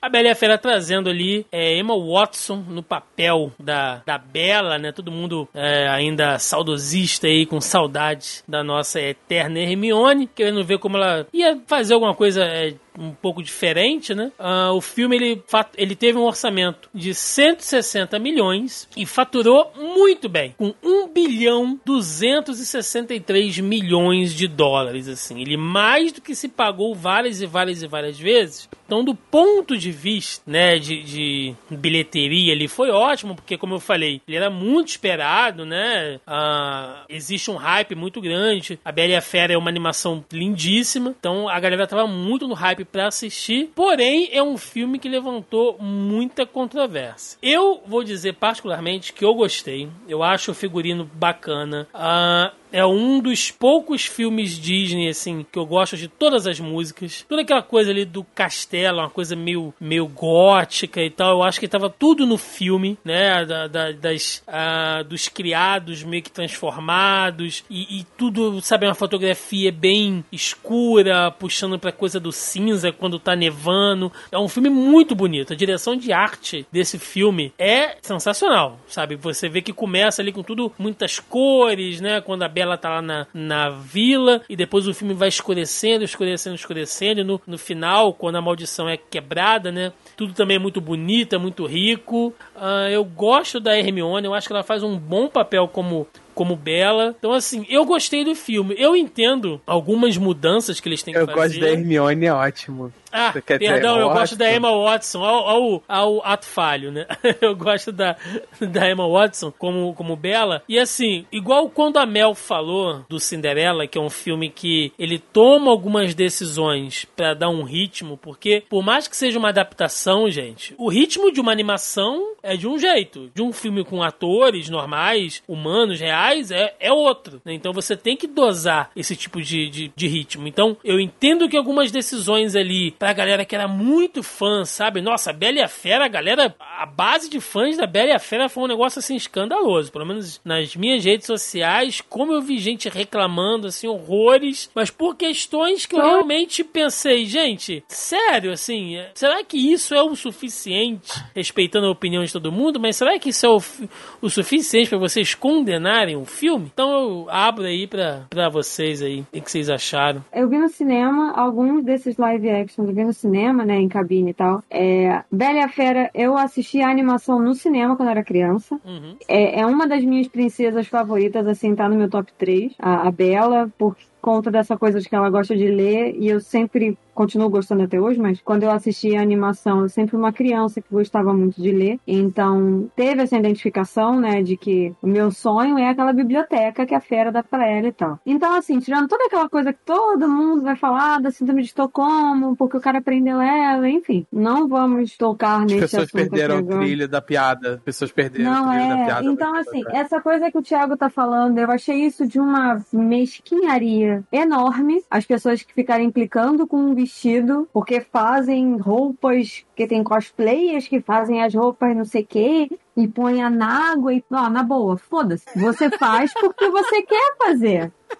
Então, assim, a pessoa tira. Eu acho, eu acho muito genial essas pessoas que criticaram, tirando elas próprias como parâmetro. Ou alguém que elas admiram como parâmetro. Não era o parâmetro não era animação, porque a roupa, a roupa tinha que ficar igual à da animação. O que eu vi, o comentário e as críticas, são pessoas que fazem cosplay ou conhecem outras pessoas que fazem cosplay, e aí a pessoa enfeitou o vestido e comprou metros de um tecido X, que é super caro. E por que, que a Disney não tinha dinheiro de novo? Foda-se. Cada um com as suas escolhas. Se você quis fazer um vestido super suntuoso para ficar parecido com o da Bela, ok, bom para você, sabe? Estrelinha na testa, palmas. Mas assim, não era obrigação ser exatamente igual, até porque a gente tá vendo desde o início que, cara, o vestido da Cinderela não é igual. A gente não teve aquele lance de troca de azul, troca para rosa, troca de azul e troca para rosa. Não teve uma cena, não teve várias coisas. O vestido da Cinderela é azul e roxo, se você for parar de fato para analisar. Ele não é inteiramente azul. Também não vi ninguém criticando isso, mas pelo contrário, todo mundo acha o vestido lindíssimo. Então, assim, como o Thiago falou, dentro da história do live action, o fato de que a Bela é a pessoa que é mais pé no chão, que ela é mais simples, ela não tem essa coisa de luxo e tal, faz sentido que o vestido seja mais próximo a essa essência da personagem do live action. Por isso que ele não é suntuoso, ele não tem predarias, ele não tem aplicações, ele não tem uma caralhada de coisa, entendeu? É, esse é o sentido da, da, do vestido, porque ele é mais próximo a ela. Tanto que todo o figurino dela, ele, se você for parar pra ver de novo, você, tipo, analisar, ele é reaproveitado todo o figurino. Eles são camadas de vestidos e, e de aventais, uma coisa em cima da outra, que tem, tipo, que é dupla face parada, que é uma outra estampa. Então, assim, desse ponto de vista, eu acho isso uma, de uma pequenez, de uma mesquinharia enorme. As pessoas que implicaram desde o início, o filme não tinha nem sido lançado por conta do vestido. A cena continuou belíssima, né? É, eu chorei música, na porra. A dança, a tudo, música. nossa. Eu chorei porque é, eu, quero deixar isso bem claro. Não é perfeito o live action. Mas por que, que eu chorei? Eu chorei porque esse live action, mesmo com todas as mudanças de personagens, né? Com essas trocas de que a Bela que é a inventora, não é um Morrice, essa coisa toda. Eu chorei porque me passou a mesma emoção da animação. Que eu acho que isso, para mim, tem que ser o principal do live action. E que tá faltando em vários que a gente vai falar daqui pra frente. Que não tem essa coisa da emoção que você sentiu quando você assistiu o desenho. Você sente toda vez que você assiste o desenho que você gosta e que traz esse acalento no coração. Então eu gostei muito do, do desse live action por causa disso. Porque me aproximou de novo da animação. Eu, tipo, eu, é esse sentimento que eu tenho pela animação. Então, porra, eu consegui ter esse mesmo sentimento pelo live action. E a ambientação, os personagens, o castelo. É tudo muito bem feito. Inclusive as novas inserções de história, assim como Cinderela, porque tem que ficar aquela coisa, né? Fazer um amarrado ali bonitinho da história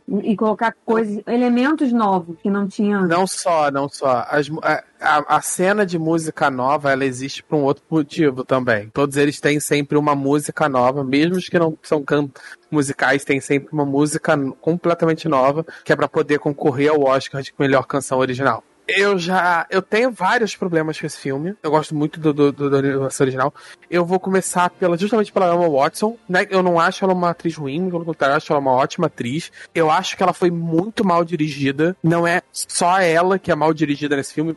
Vários excelentes atores são extremamente mal dirigidos. Tem várias escolhas terríveis de direção, tanto mais técnica quanto direção de ator. A Emma Watson no filme, ela não tá atuando, ela é a Emma Watson vestida de Bela. E isso é terrível é, cai naquele mesmo problema que eu reclamei do Malévola. Eu detesto quando eles pegam uma personagem e transformam na atriz para poder captar em cima da, da, da, parada. Parece que é uma redução tão grande da obra original que é, que, que é ofensivo. Você, você vai reduzir tanto a obra Pra que adaptar? Lógico que eu sei para que adaptar. Um bilhão e caralhada de lucro. É, mas assim, é, me, me, ofende. Me ofende como fã. Então, isso tem várias pequenas escolhas de, de, atuação.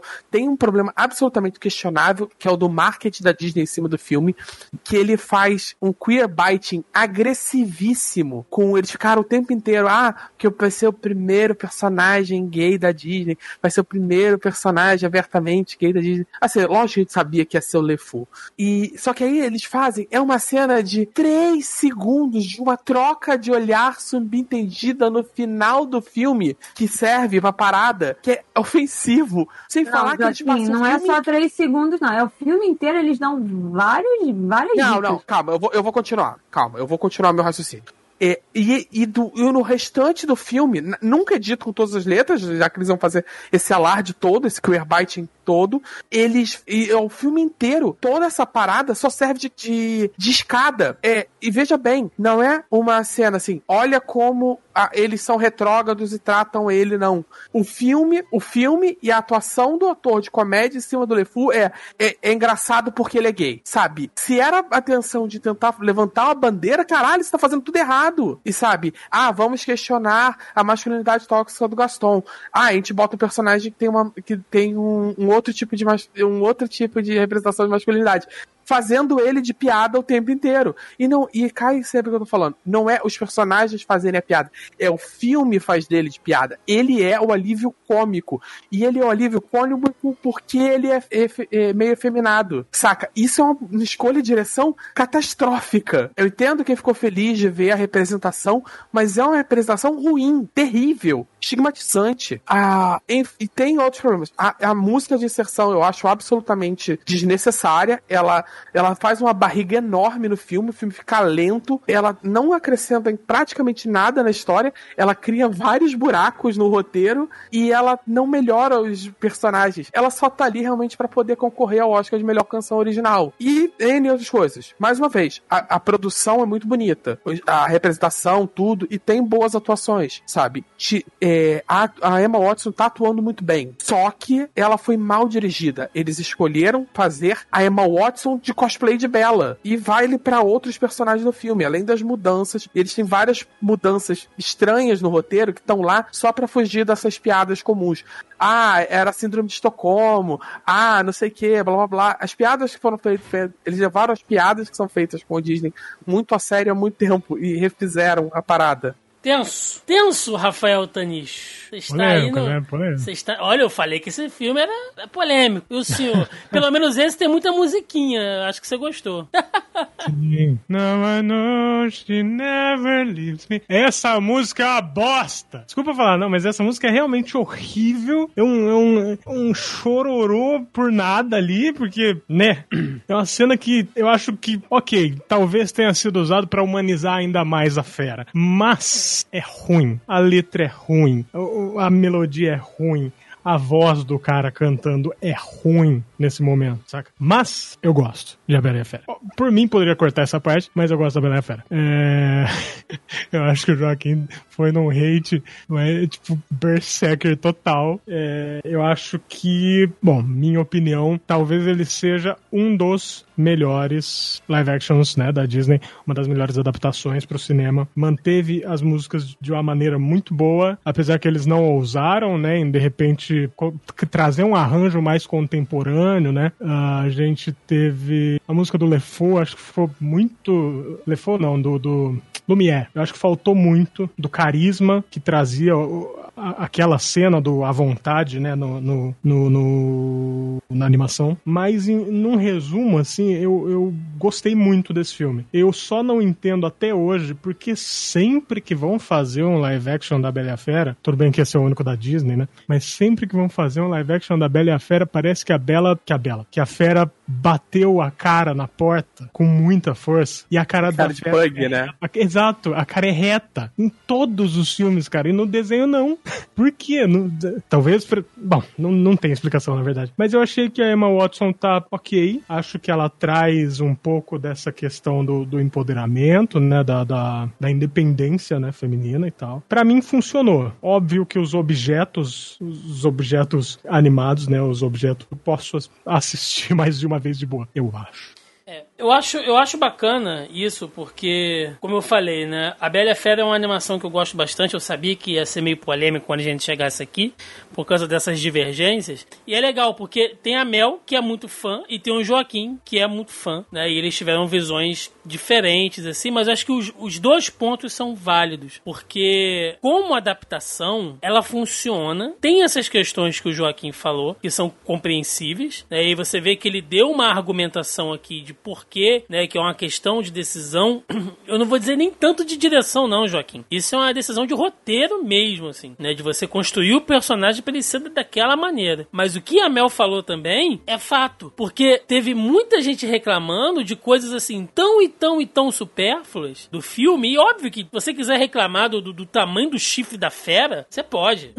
né? É um direito seu. Mas eu acho que condenar obras, cara, e isso é uma coisa que a gente fala aqui de outros filmes também, tá? A gente pega filmes da Marvel para poder falar, filmes de super-herói, às vezes a gente fala muito isso, né? Quando alguém vai e condena um filme de super-herói, por exemplo, por causa do uniforme, por uma questão estética, né? Ah, o filme do Homem-Aranha tá muito ruim porque esse não é o, aquele uniforme clássico com as teiazinhas e tal. Gente, Não, sabe? né? É, é- é- você ter uma discordância, você não gostar, beleza. Agora foi como a Mel disse, esse filme foi tão massacrado por questões assim tão Tipo, tá, mas e a história? Você viu o filme ou não viu? Exato. Você ficou vendo foto, né? Porque é isso, gente. É, é complicado, é complicado, mas tá aí. Eu, eu acho, eu acho que a caracterização, né, o, o figurino desse filme é, é espetacular, cara. É muito bom. A, a reclamação que o povo devia fazer é da boneca da Bela.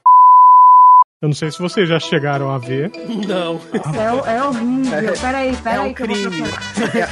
ela Eu tá cabeçudaça, ela tá. É, é- é um crime, cara, é muito. Mas geralmente. responde se parece. Emma Watson. Me manda aí que eu não vi, não. A Mel tá procurando. Não, não deve ser muito difícil de achar, cara. É, é- foi muito escroto na época. Eu comprei pra Jéssica a Fera, a Bruxa Má e a Úrsula de uma coleção de clássicos. Olha isso, meu Deus do céu! Cadê? Deixa eu ver. Ela não pegou em close. Ela pegou em close, cacete. Gente, o que que é isso, cara? Melhor que é Undercut, né, que chama. Aí alguém foi e fez um repaint e ficou muito melhor. Gente, que coisa medonha. Olha, eu já falei aqui algumas É, esse é o mal de todo, todo boneco que é tentando ficar muito próximo do ator, né? Sempre tem essas adaptações e tal, que é copiar o ator, sempre sai um- um- uns crimes contra a humanidade como esse. Porque pra você fazer uma pintura de realista e uma maquiagem, é, é um trabalho manual meticuloso, que você não tem como fazer na linha de montagem de crianças escravas no interior da China. É, você não vai vender na PB Kids por, sei lá, 60 reais, sabe? Não, gente, olha só. Meu É, Deus, puta, meu Deus. parece é Marte Ataca. Feia. Olha, vocês sabem que eu tenho um problema com boneca, né? Eu não gosto de boneca. Boneca é coisa de satanás. Eu já falei isso aqui. Eu tô mandando uma pra sua casa agora, não, tá Você sendo. tá, cê tá louco. Eu morro de medo dessas porra. Agora, essa aqui tá de parabéns. Essa aqui é o demônio encaixotado dentro da rap, cara. Puta que o pariu.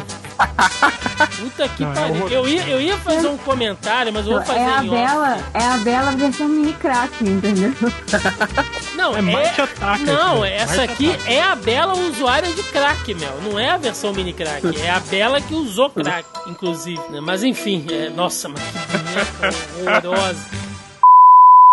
Vamos lá, é, partir pro próximo filme, né? Saindo aí, indo agora sim pra 2018, né? Eu vou pegar um filme que ele é, é complicado, porque o desenho também é de um livro, né? E os desenhos teve a série animada, teve os curta-metragens, teve os longa-metragens. Que eu tô falando do ursinho Pooh, né? O Puff, enfim, como ficou na, na tradução clássica aqui. Mas eu tô me referindo ao live action Christopher Robin de 2018, que se a gente for pegar aí cronologicamente, a animação do Pooh vem lá de 1977, né? E em 2018 a gente tem aqui o live action, que é um filme que ele teve um orçamento modesto e um faturamento modesto, né? Teve um orçamento ali de 70, 75 milhões de dólares e faturou ali 197 milhões, né?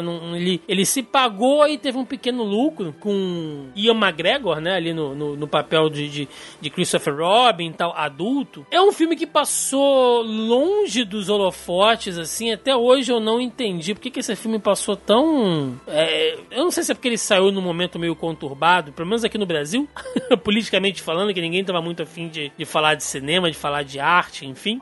Ele foi lançado junto com outro filme do- mesmo tema. Só que o outro filme contava a história de como surgiu o Puff. Hum. E esse, a- e esse habita dentro da história. O outro era tipo, quem é o autor e o que, que aconteceu pra ele escrever a história, entendeu? Entendi. Eles saíram muito próximos, assim. Então acho que meio que brigou aí. É, porque ele conta a história do Christopher Robin adulto, né? Depois que ele sai lá da casa onde, onde ele tinha contato com o Puyo, os amigos, enfim. E é assim, ele tem uma história muito bonita, sabe? Tem uma metáfora bacana é, dele se tornando um adulto que perde, né? Aquela coisa da fantasia, da inocência que as crianças têm e tal. E a filha dele, não é? A filha começa a passar por isso. Ela, ela começa a sentir esses efeitos no pai e ela meio que tá vivendo é, o que o pai viveu quando era criança e os bichinhos estão ali pra é, ajudar o Christopher Robin porque tá vendo que ele tá com um problema, né? Então é muito legal você passando por cada, é, é, por cada um deles, como o Christopher Robin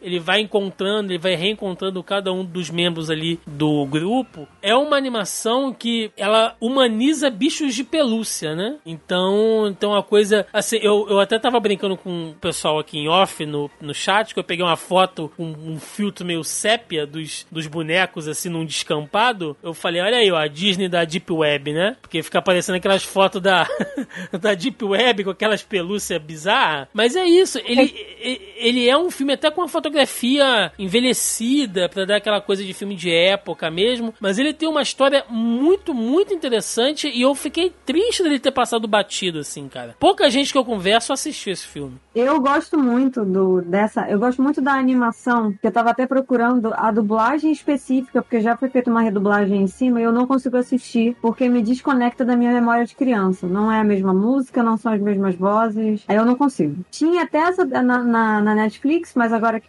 saiu a Disney Plus, então perdeu-se, entre aspas, né? Essa dublagem aí da, que, eu, que eu tinha no VHS e tal. É, eu gosto muito de assistir. Quando eu vi essa, quando eu vi essa live action, eu achei interessante porque que, que acontece? É, a história do Christopher Robin é um livro com várias histórias, que ele vai no meio uma, da floresta com os bichos de pelúcia e eles vivem várias aventuras. Então eles pegaram Christopher Robin adulto, que precisa se conectar com algumas coisas de quando ele era criança, para que, pra que a vida dele volte a ter algum sentido, né? Ele ali é um escravo do capitalismo, ele tá sofrendo na mão do chefe, e aí é por isso que o Pooh e a toda outra turma fica assim, não, a gente precisa ajudar porque ele precisa da gente agora. Ele precisa criar essa conexão com a família, né? Recriar essa conexão com a família e, e voltar a ter a imaginação, ser aquela pessoa esperançosa que ele era quando criança. E, e o lance que o Diago tá estranhando é porque a versão que eles usam dos personagens é a versão original. É o primeiro desenho de todos eles. A versão que a gente conhece agora dois personagens é aquela visão, versão bonitinha século XXI, entendeu?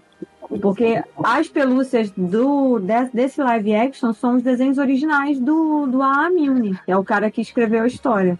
Eu só quero deixar aqui claro, antes dos, dos meninos comentarem, que Ió é o cacete, né? É o bisonho e ninguém nunca vai tirar isso de mim. Não, com certeza. Na real, na real, a primeira dublagem é burrico. Não, bisonho. Bisonho é, é eterno. eterno. Olha lá, Rafael, você gostou? Você que, que odiou todos, esse é meio triste, ah, né? Esse é meio melancólico. Acho que você. deixa eu abrir a lista aqui. Deixa eu abrir a lista aqui. O que, que eu elogiei até agora? ah, cara. É, esse é um filme que eu, sinceramente, não assisti, mas é um filme que eu tenho muita vontade de ver. Pega pra ver, pega pra ver. Ele é Porque é muito bacana. Eu vi um. Eu, eu vi o clima dele pelo trailer, pelas imagens. Negócio depressivo, assim, sabe? Tipo, minha vida e. Não, mas real, é, eu acho que a, a, Mel falou, né? Eu acho que é bem esse negócio de às vezes a gente precisa ver alguma coisa diferente pra gente fugir disso, disso tudo que a gente vive, né?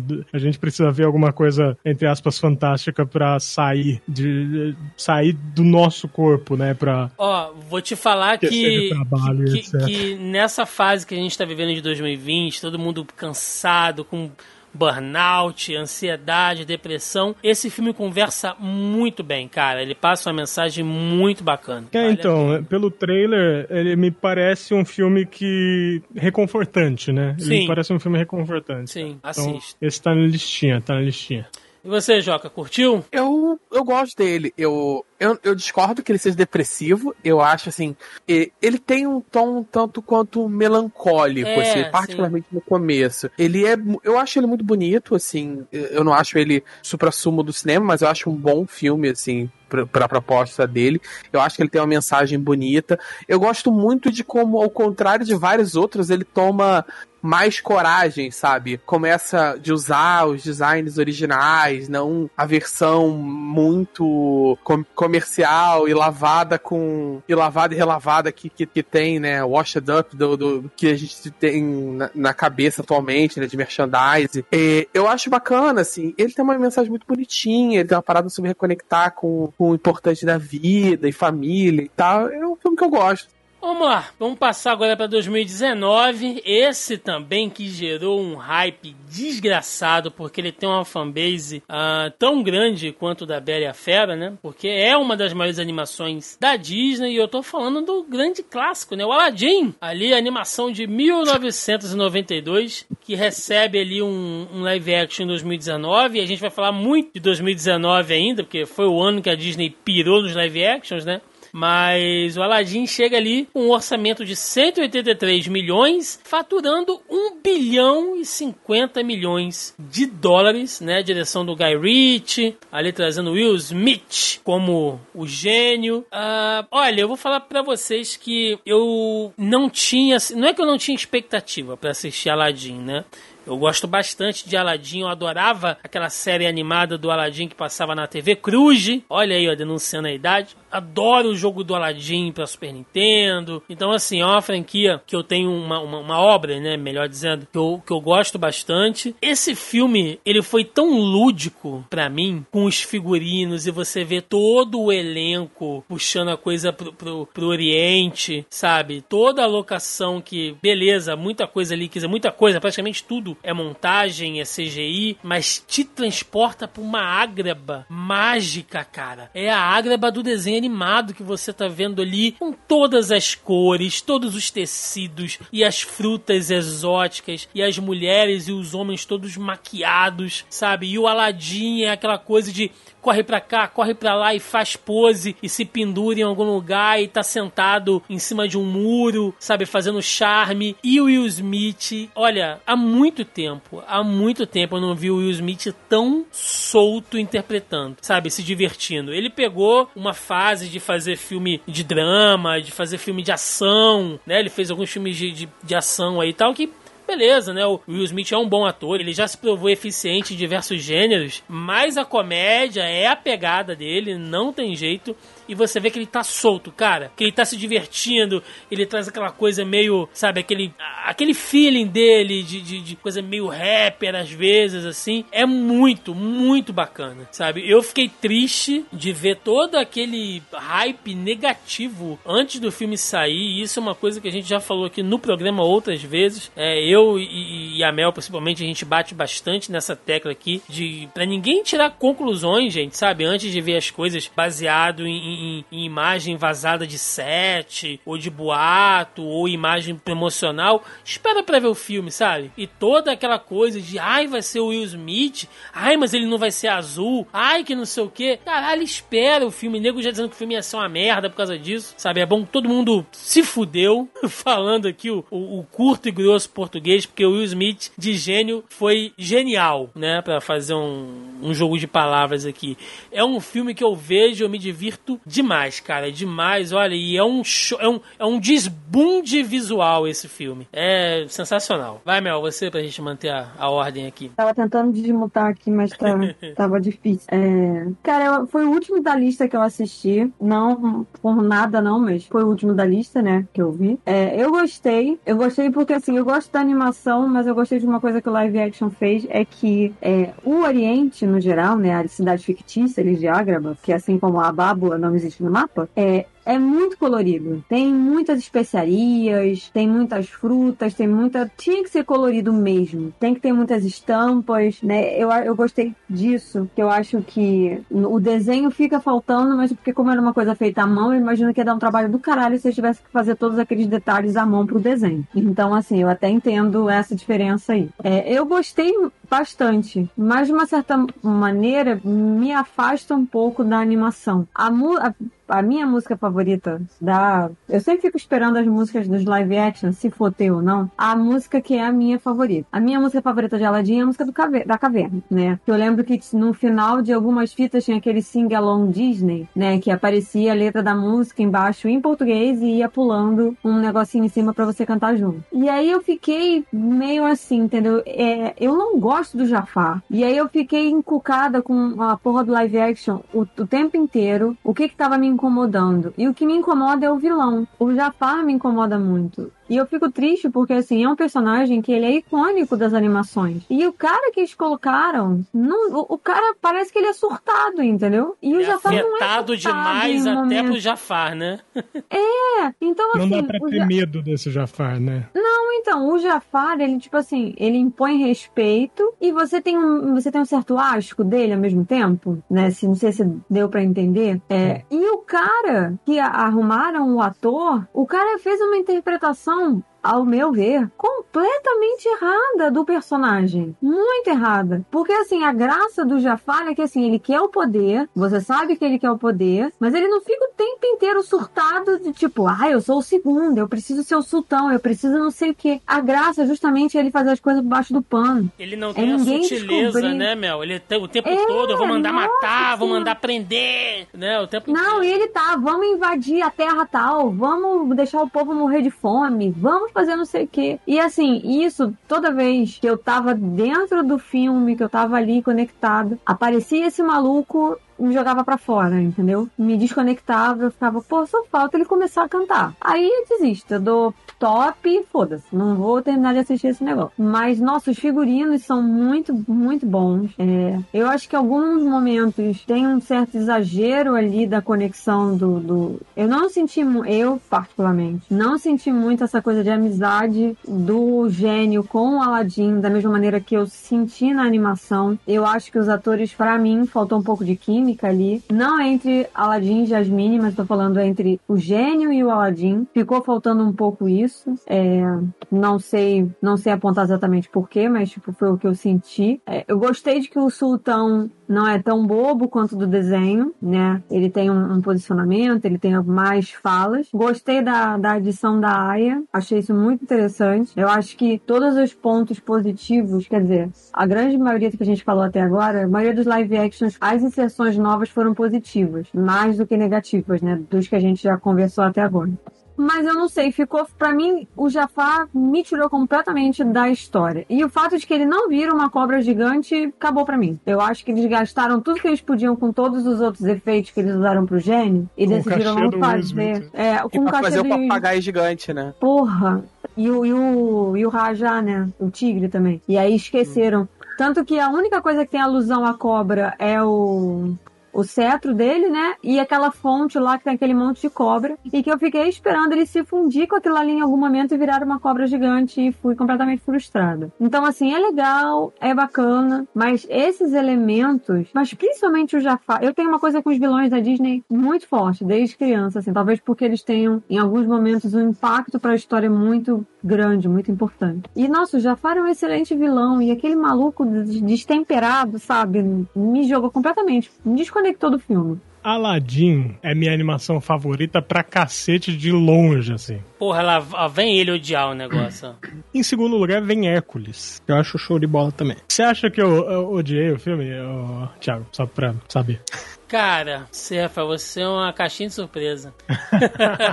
pra mim, essa é a melhor adaptação da Disney. Ô, louco, aí sim. É verdade. Eu acho que todas as músicas ficaram absolutamente fantásticas. Ninguém música me do cala gênio, que é uma velho. música. Puta a que música do pariu. gênio. Cara, você trazer elementos de hip hop, de jazz. Puta que É pariu. essa contemporaneidade que eu, que, eu, que eu falo, sabe? De tipo, antes era um negócio mais de, de surdos da bateria, né? De, de algumas outras coisas de batuque e tal. Nesse você escuta elementos de uma bateria mesmo, uma bateria de, de rock, sabe? Uhum. É, ninguém me cala. Por mais que o, o, o Joaquim pode falar que é, existem músicas que são colocadas para ganhar um Oscar de, de melhor música, melhor trilha original e tal. Ninguém me cala é uma música que eu, eu queria ter produzido essa porra. O instrumental dela, tudo, a voz. Eu, eu não sei vocês, mas esses filmes clássicos demais, assim, eu assisto dublado antes de assistir legendado. Eu também. Porque eu acho que, né, você tem aquele apego, querendo ou não. Então, quando você coloca um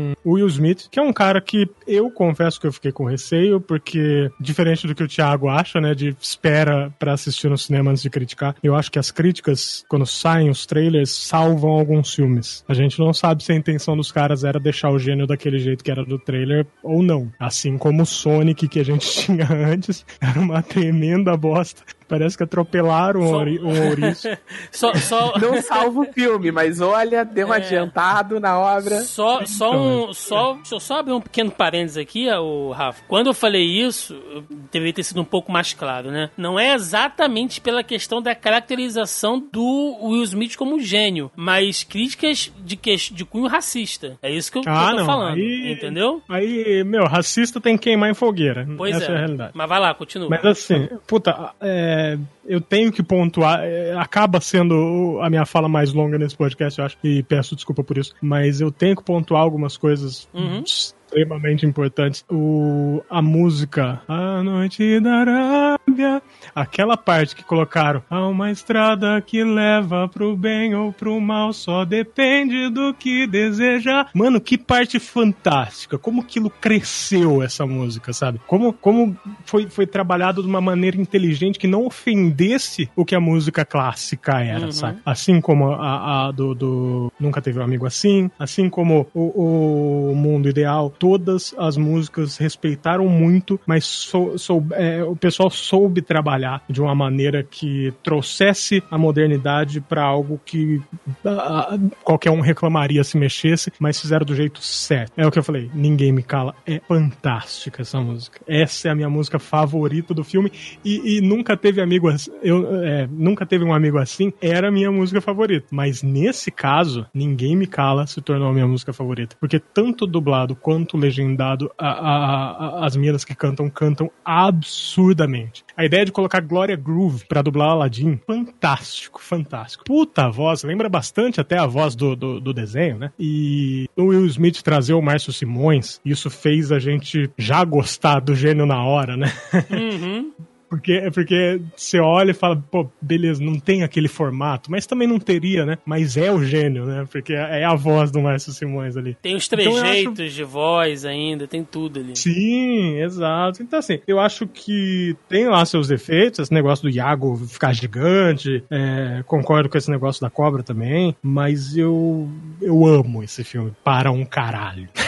Uma outra coisa que eu acho que é mérito do filme, agora com, com o Rafa falando eu me toquei, é que é, aí eu já falei isso em outros podcasts aqui. Eu sou muito fã do trabalho do Robin Williams. E algumas animações eu assisti criança no áudio original porque era a fita que tinha disponível VHS que alguém arrumava. Então, assim, eu não tenho, às vezes, tanto apego com a dublagem de algumas animações porque eu assisti no idioma original. É, não me matem por isso, eu era criança, foi o que arrumaram ali. É, e aí eu fiquei pensando, agora que ele falou, eu pensei nisso. Então, assim, é, uma das minhas preocupações, que eu tenho um apego, como eu já falei outras vezes aqui, Jumanji, eu gosto e eu tenho uma raivinha ao mesmo tempo por conta disso, né? Do, do, do remake aí com The Rock e tal, apesar de adorar o The Rock, mas eu tenho uma coisa com o original que eu não consigo desvencilhar. Eu achei muito bom porque o Smith consegue, é, e isso é muito difícil de fazer. Então, assim, eu dou todo o mérito a ele. Ele conseguiu criar uma versão do gênio que é dele. Uhum. Então, assim, ele conseguiu fazer o gênio, que é o gênio do Aladdin, mas não é o gênio que é o gênio do Robbie Williams. É um gênio que é a versão dele, mas ainda assim pertence à história. Não sei se deu para entender a minha explicação. Sim, sim. Então, assim, eu acho que o filme acabou se engrandecendo muito, a meu ver, apesar de que eu me desconectei por conta do Jafar, é, eu dou esse crédito, todos os créditos pro Will Smith disso, porque era uma das minhas preocupações, por ser muito próxima, alguma coisa muito próxima da minha memória afetiva, o carinho que eu tenho,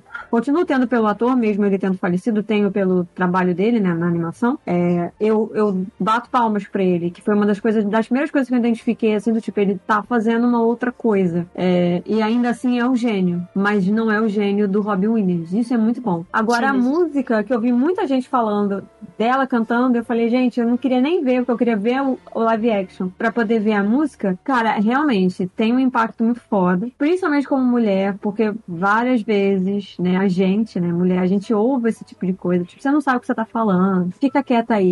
Então, assim, eu tô acostumada a mandar as outras tomar no cu, mas não é todo mundo que faz esse tipo de coisa, entendeu? Então, assim, ainda mais na circunstância da do live action, né? Uma coisa de que ela tinha que casar para continuar no poder e assim em diante até muitos anos, até as mulheres conseguirem direito ao voto, ainda assim quem tomava conta das coisas era o marido. Na verdade, até hoje em dia, se eu não me engano, o Joaquim pode dizer se eu tô errado ou não, para fazer laqueadura ainda tem que ter autorização do marido, não é? Não. Não É, mais? Não mais. Tecnicamente, você só precisa de autorização do marido se você for casada, mas vale o mesmo pra, pra vasectomia. Você tem que ter autorização da pessoa que você está casada, porque a gente ainda trabalha num princípio de casamento baseado no ideal cristão, casa- casamento para produção de vida. É, dito isso, não precisa ser casada mais para isso. Porém, o processo de laqueadura, tanto de vasectomia quanto laqueadura no SUS, são processos extremamente complexos. E na rede privada, ambos esbarram no problema de você lidar com o moralismo do médico. Porém, o direito por lei é assegurado a ambas as partes. E é muito e atualmente o direito, o processo burocrático da laqueadura e da vasectomia são muito semelhantes, por mais burocrático que ambos sejam. Nossa, eu Mas tô até uma época É. atrás, assim, esse parênteses era só pra gente situar,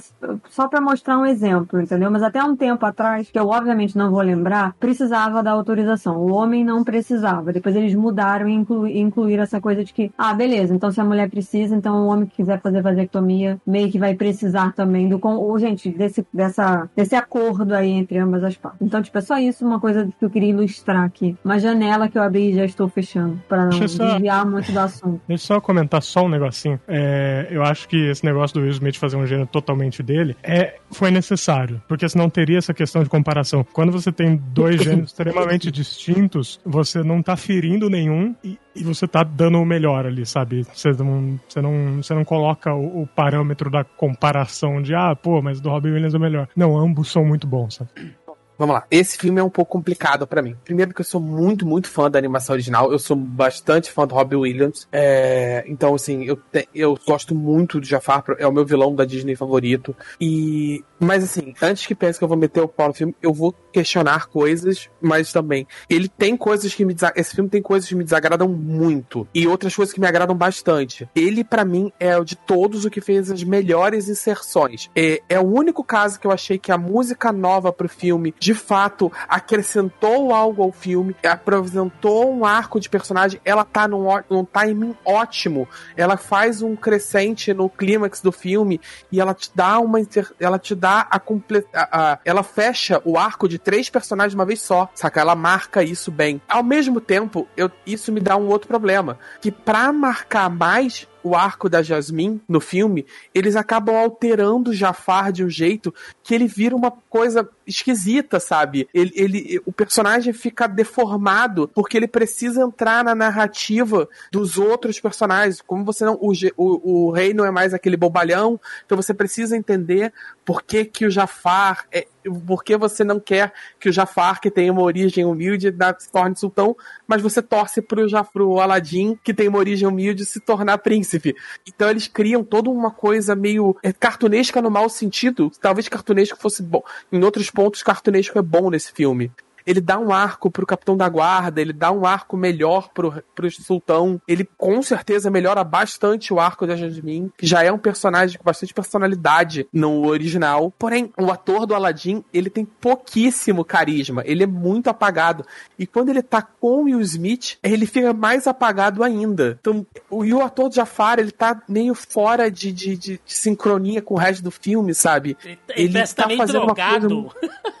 É, não, ele parece que ele tá atuando num, num filme É. e o resto tá atuando em outro. Sim. Ele tá em outro tom, cara. Ele tá num outro tom completamente diferente, O que Jafar dele é um psicopata de guerra, né, cara? É um cara loucaço. É, e, to- assim. e o, o resto da galera tá tipo mil e uma noite, Sherazade. então não faz muito. Então fica bizarro, sabe? Ao mesmo tempo, eu sinto falta do, do Iago, do Iago como era, mas, mas é uma escolha que todos os live actions fizeram de diminuir os animais falantes ou realmente cortar totalmente Ele, ele era um papagaio, né? Ele podia falar, não ia ser tão problemático. Mas, vá lá, eu entendo. Me incomoda, mas eu entendo. Acho a cena do, do papagaio gigante voando gratuitaça, sem a menor necessidade. É só para fazer uma cena de voo que fica bonito. Mas, intercalando entre críticas e elogios, o Will Smith tá estu estupendo. O Will Smith, ele é parte do problema do filme, mas ao mesmo tempo ele também é uma das melhores coisas que o filme tem. É, eu era, eu tava de nariz muito torcido pro Will Smith fazendo, porque eu sou muito fã do Robbie Williams e eu sou muito fã do Robbie Williams como gênio. E ninguém ia conseguir fazer. E eu acho que a escolha dele de afastar completamente, ainda sendo, mas também sem distorcer destruir o personagem, fazer outra coisa completamente diferente, eles criam o gênio do Will Smith, que ele tem características dele, ele tem essa pegada mais hip hop e tal, aquele senso de humor do Will Smith mesmo, bem anos 90. Então ele cria uma outra coisa, ainda sendo fiel ao personagem, ainda que ele tenha muito do personagem. Eu tenho um problema com o arco, né? Que assim, brincadeiras à parte, é, no filme original o, fica implícito que aquele mercador que você tá narrando a história do Aladdin é o gênio liberto no, do futuro. Sim. E aqui você tem mais ou menos o, o, o, o, é, o payoff disso, né? O, o eco disso aqui, que você começa com a história dele no barco contando a parada. Só que isso é um problema. É, quando ele se, é, ah, fica mil anos como um escravo mágico das pessoas, não é motivação suficiente. Ele precisa encontrar uma mulher e ter o um amor romântico, porque só o amor romântico de, de, de açucarado liberta. Ser escravo durante mil anos não é motivação suficiente para ele querer ser livre. Ele tem que encontrar a mulher, é possível. Porra, tem que encontrar a mulher, casar e ter filho. É muito, sabe, bizarro, sabe? É muito aquele moralismo americano da Disney. Só eu, eu acho que acabou de encontrar a motivação de muita mulher em muito filme. Você tá sendo revoltado agora, igual muita mulher já se revoltou a vida inteira. Porque que todas as princesas têm que casar e encontrar um príncipe. Porque tudo se resume a romance. Você tá se eu revoltando. não, eu não vejo Você tá problema. Eu não, sentindo- eu não você vejo tá problema. sentindo agora o que todas as mulheres sentem, entendeu? É só isso que é Cara, motivação. Não, mas é, aí que tá, queria mas é, tá- é diferente da, por exemplo, a motivação da Cinderela de casar com o filme, que é um filme romântico. Por mais que eu entenda a problemática da parada, eu não, acho então, é isso que eu tô pontuando, Ele- ele- entendeu? A coisa ele- toda. É só uma, é só uma ironia, né, Mel? Eu- Só ironia. É, Não, eu, Exatamente, eu é só entendi, ironia. eu, eu, eu entendo a ironia. Acontece que o que me incomoda não é que eu tenha problema, que eu acho que não tem que ter romance em filme, não é isso. É um, a, a motivação do personagem do filme romântico pode ser absolutamente só ro- romântica, casar e ter filho, é a motivação do personagem. Só que não tem necessidade, ele já tem uma motivação original, ele tem uma motivação que sobrepõe pra cacete isso, mas não, tem que ter parzinho romântico e tal, e é, nossa, é cansativo. O personagem da Ama é pouquinho? muito divertido. A personagem da Ama é muito divertido. É uma inserção ótima no filme. Ela tem cenas maravilhosas. Mas pra um payoff, pra um pagamento do final é, é, é- é triste, sabe? Ao, mesmo tempo que o filme tem coisas muito boas, por exemplo, como a melhor música original que esses live actions todos fizeram, que é a música da Jasmine, que é uma cena estupenda, e é uma música que eu genuinamente gosto, é, ele tem inserções completamente gratuitas aleatórias, que vai contra o que ele diz o arco da Jasmine, sabe? Contraria completamente o arco da Jasmine num outro personagem, na mensagem do filme. Posso jogar um- uma ideia aí? Por favor. Pode? O cara ficou 10 mil anos dentro de uma lâmpada. A pessoa não transa dentro de uma lâmpada. Passaram-se 10 mil anos, ele foi liberto. Mas ele não foi liberto para ficar com ela. Ele foi liberto e ficou com ela. Tinha dia que aquela Não, lâmpada, não, não, inclusive, a parecia um sino, né? Tava badalando lá dentro loucamente. É, não, é, mas o arco, é aí que tá, ele não é, li- agora que eu estou livre, eu vou ficar com ela. É muito clara a cena da libertação dele, que ele está livre, ele quer ser livre para ficar com ela. Essa que é a parte que me incomoda. Porque, cacete, você é um escravo desde que o mundo existe. Você precisa de uma motivação extra pra querer ser livre? Eu não tô Sim, entendendo. mas, mas o Aladdin já tinha falado que ia libertar ele. Então, pff. Isso antes dele conhecer a menina ainda. Então, tanto Isso faz. só prova, isso só prova que o gênio é humano mesmo no final, porque o homem, Joaquim, quando ele tá apaixonado, ele faz qualquer coisa, ele faz, ele, ah, eu não quero mais ser escravo, eu quero que você me escravize e tal. O homem tem, tem dessas coisas, Joaquim. Você, você, você é um homem Mas, apaixonado, assim, você um- sabe. Uma última coisa que eu ia falar é que eu, eu gosto muito de uma parada que eles fizeram, tanto na identidade visual de vários personagens da cidade, enquanto em algum, várias cenas de música eles tentaram, assim, não completamente, mas eles tentaram absorver um pouco daquela pegada ali Bollywood, Sim. sabe? As músicas têm umas coreografias mais. Bollywood, tem, tem um- uma sonoridade mais próxima do- dos musicais de Bollywood. Eu achei isso muito bacana, assim, fazer uma referência a- àquilo, É sabe? Tentar fazer uma coisa mais ali, Oriente Médio e tal, Ásia. Bom, 2019, como eu falei, foi o ano que a Disney pirou. E agora, meus amigos, a, a gente polemizou na Bela Fera, a gente polemizou no, no. Quer dizer, nem tanto, né? No Aladdin, mas deu pra falar bastante coisa. Agora, é. Vamos lá, né? Baseado no original de 1994, estou falando aqui da melhor animação de todos os tempos, a animação que mora no meu coração, né? A melhor animação Disney, logicamente, é o Rei Leão, que teve seu live action aí ah, em 2019, com um orçamento de 260 milhões. Foi um dos mais caros, um dos live actions mais caros. E faturou, meus amigos, 1 bilhão e 656 milhões de dólares. O filme é realmente um sucesso de bilheteria. Porém, contudo, entretanto, é, vale um disclaimer aqui, né? Rapidamente só, para não, não render muito nisso, porque nosso programa já tá longo. Lá no início a gente fez uma parte conceitual do que era um live action, a gente conversou, falou um pouquinho aqui de adaptações, de livros, quadrinhos, né? A gente brincou com a questão do Roger Rabbit e tal. E aí há quem diga, Rei Leão não é um live action. Sim, gente, dentro do conceito, Rei Leão não é um live action. Ponto. Vocês estão certos, certos, né? Rei Leão, ele é uma animação ali, toda feita em CGI e tal, que é muito, assim, perfeccionista, e isso é um dos problemas do filme, né? Você realmente vê animais reais ali e tal, ok, tá? Então vocês estão certos. Quem tá levantando a mão aí agora, ouvindo o podcast, ah, mas não é live action. Não, conceitualmente não é. Porém, a gente vai abrir essa exceção aqui, porque ele emula animais reais, né? Pra dar essa... É, é uma, é uma decisão criativa de você emular animais reais da savana ali pra fazer um live action. Senão seria só um musical do National Geographic, né? E não é isso que a gente quer aqui. Então, dito isso, vamos lá. Rei Leão, como eu falei pra vocês, é minha animação predileta. Então eu não, preciso dizer como eu tava mega, mega, mega ansioso pra ver esse filme, né? Ah, quando eu vi algumas fotos saindo e tal, logo de cara eu entendi qual era a pegada. É você fazer um live action, como eu disse, com a cara de animais de verdade. Então você tem ali o Pumba, né? Que é um puta javali porco do mato, assim, feioso, que não é aquele Pumba fofinho, né? Que a gente vê na animação.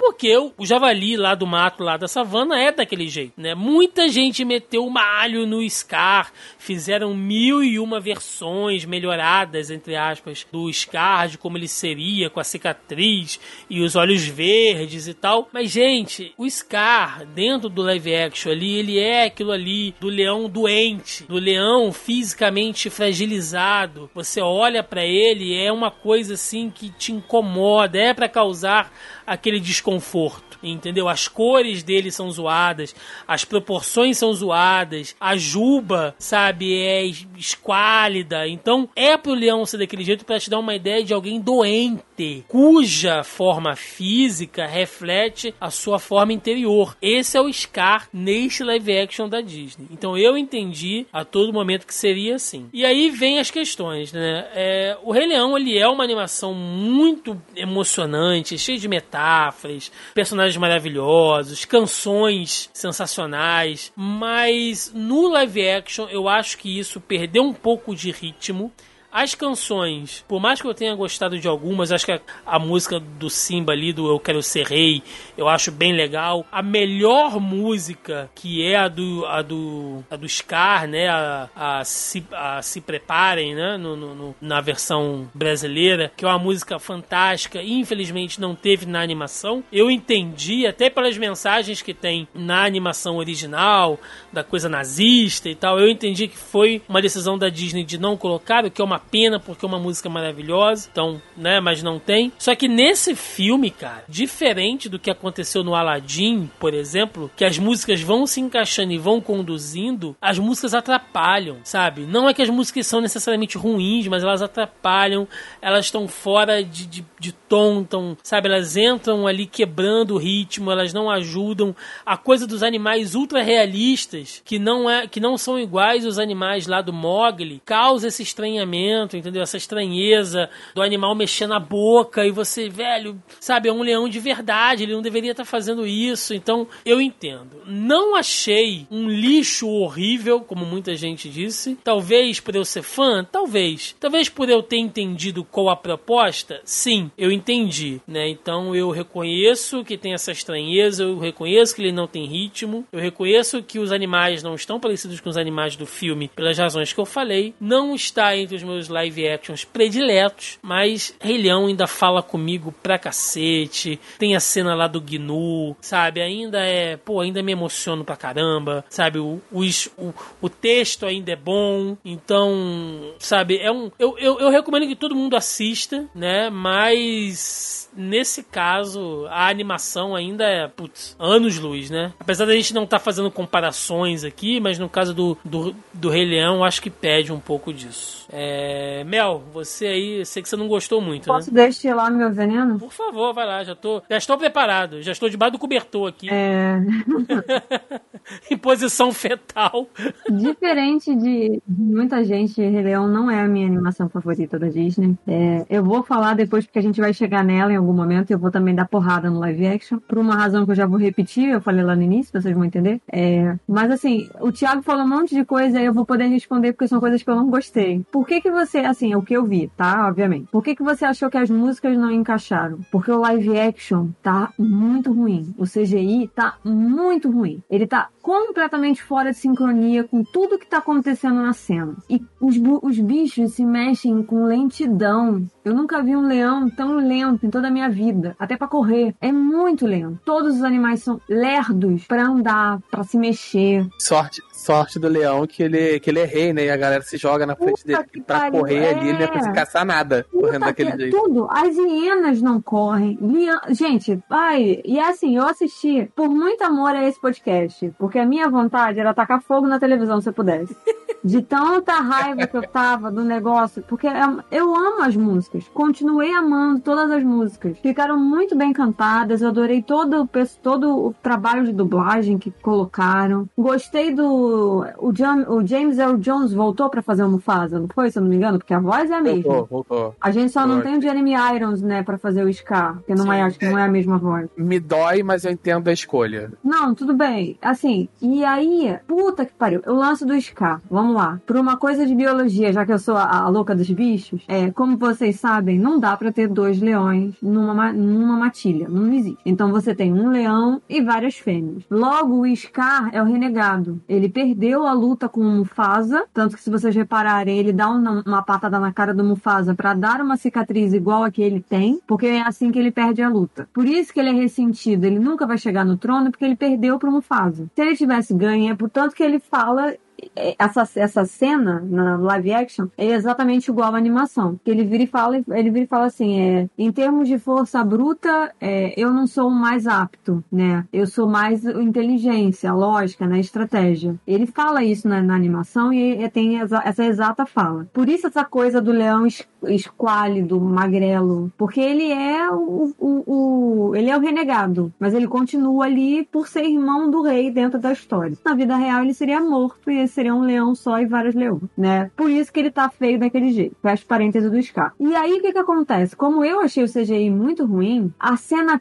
principal, que é a cena da morte, é em câmera lenta. Não tem uma debandada. O, o Mufasa conseguiria sair dali numa boa, porque tem um espaço enorme entre um Gnu correndo e outro. Não tem aquela poeira da, da, da areia subindo com todos os animais correndo, porque eles não conseguiram fazer essa representação em CGI. Não funcionou. Então a cena mais emocionante que deveria ter não existe. Gente, eu, eu passei uma raiva com esse filme o tempo inteiro inteiro, o tempo inteiro, essa coisa dos animais lerdos, que nenhum deles corre, nenhum deles se movimenta como um animal real deveria se movimentar. Não tem essa urgência de que eu vou perder a minha vida, sabe? Que, de que eu, eu posso morrer aqui a qualquer momento. Não existe isso, não existe. E aí o que, que acontece? É um filme sem alma. Era a mesma coisa que eu tivesse assistido os documentários da National Geographic. Na verdade, a própria Disney tem vários é, filmes com animais reais que eles criam uma narrativa por cima, tem uma narração e você só fica assistindo, sei lá, o elefante, o elefantinho. Tem esse filme Elefantes, tem o Gorilas. Se você procurar na Disney Plus, tá lá. É exatamente isso. É um ator, uma pessoa famosa narrando uma. Eles criaram uma narrativa em cima de um animal real que vive na savana e ele é monitorado. O Rei Leão pra mim é isso. A única diferença é que não precisava dar. As músicas eu gosto, então, tipo assim, mas se fosse pra tirar, não precisava das músicas. A computação gráfica desse filme é muito ruim. E digo mais, o Rafik, aquela porra de um babuíno, quem assistiu o Tarzan sabe, ele sozinho tinha derrubado aquelas hienas, ele com, com o grupinho dele lá de babuíno de bunda azul. Então, assim, não vem me pagar de realista aqui não, porque aquele babuíno não quer ficar sozinho. Porque já que tem manada, tinha que ter vários babuíninhos ali junto com ele. Olha, é, eu não quero partir o coração. Na cara não, baiano. Na cara não, não pra não estragar o velório. Coração, não quero partir o coração do Thiago como o Mel fez. É, na verdade, meus comentários sobre os próximos filmes e sobre esse vão ser curtos. Aham, uhum, é, os próximos são bem curtos. Até porque do, dos próximos dois eu não assisti. Mas, enfim. Uh, as músicas são legais. É um filme bonito. Você não pode assistir dublado. A dublagem desse filme é uma bosta na versão legendada eles colocaram vários atores negros e acho extremamente válido isso, até porque o mercado da dublagem é carente de pessoas negras, mas colocaram o Ícaro Silva para dublar o Simba e na hora que ele canta Ratuna Matata eu tenho vontade de me suicidar. mas assim, é um filme bonito, falta carisma e as músicas são boas desde que você assista legendado. Obrigado. poupei, hein? Poupei. Obrigado. É... Vai, Joaquim, fecha o velório. É, é bom que eu cheguei por último com a martelo e o prego, né? Vamos lá. Já tô deitado. Eu, ao contrário da, é, ao contrário da Melissa, eu não tenho uma opinião, eu não tenho um ódio tão forte por esse filme, porque eu acho que eu não esperava nada e ainda assim ele me decepcionou. Eu, não, eu, eu sabia que ele ia ser ruim, e eu sabia, eu esperava o pior, e ele conseguiu me surpreender. Eu acho que, eu acho que até o mérito do filme, ele eu sou essencialmente um pessimista, como todo mundo sabe, e ele conseguiu me surpreender para pior. E eu fiquei, caramba, eu não achei que dava pra ir tão longe. Vamos lá. Ele, essencialmente, ele não tem alma nenhuma. Ele não tem espírito, ele não tem paixão. O filme, é, é um problema, que é o primeiro problema de por que refazer Rei Leão. Rei Leão, ele não é meu favorito da Disney, mas eu, eu acho ele tecnicamente um dos melhores, o melhor filme da Disney já feito em animação. Ele é uma das melhores coisas já feitas em animação comercial, longa-metragem. Ele é um filme com muita alma.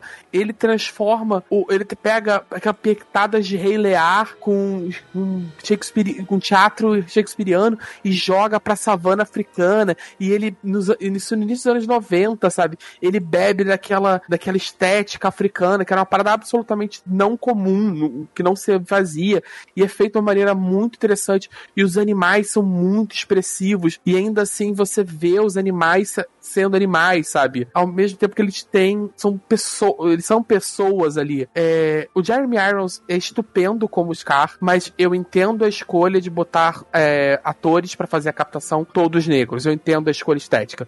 Isso não é um problema para mim. Agora, o filme ele não tem nenhuma alma, ele não tem essência, ele não tem paixão. Ele é morto, é um zumbi. Os animais se movem como zumbis, sabe? Te passa, é claramente um trabalho puramente comercial para reciclar uma IP da Disney, sabe? E é triste fazer isso com um filme que tem tanta alma e não ter a, a se preparem, a Be Prepared do Scar. É, é criminoso, cara. É uma das melhores paradas que a Disney já fez.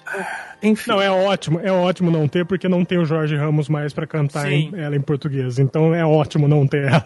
Infelizmente. Eu só quero abrir um parêntese aqui, porque o Thiago foi falando da melhor. Não, Mel, chega, De Mel. acordo com a não. crítica, pera, de acordo com a crítica, melhor animação da Disney é Pinóquio. Crítica e público, tá? Não é só não. Crítica e público é Pinóquio. Para. Eu quero falar do Pinóquio, eu quero falar do Pinóquio no final. Bom, é... Eu tô dizendo que eu concordo, só tô falando. Tô juntando meus, meus caquinhos aqui, porque a gente vai falar de de outro bicho. A- agora sim, agora eu quero ver, né? Um clássico de 1941, que também teve um live action em 2019. Vejam só vocês, o Elefantinho Dumbo aí, que também passou meio batido, assim, eu vi muito mais gente dizendo que assistiu ele a princípio na Amazon Prime Video, né? Agora ele tá no, no Disney Plus, mas tá lá o live action de Dumbo, né? Lançado aí em 2019, que é, faturou razoavelmente, né? Ele, ele teve ali seu orçamento de quase 200 milhões, faturou em torno de 350 milhões, então não foi realmente tão sucesso, apesar do ótimo elenco, né, cara? A gente tem que colocar aqui Colin Farrell, Eva Green, Michael Keaton, Danny DeVito, então, sabe, você tem ali um, um, um-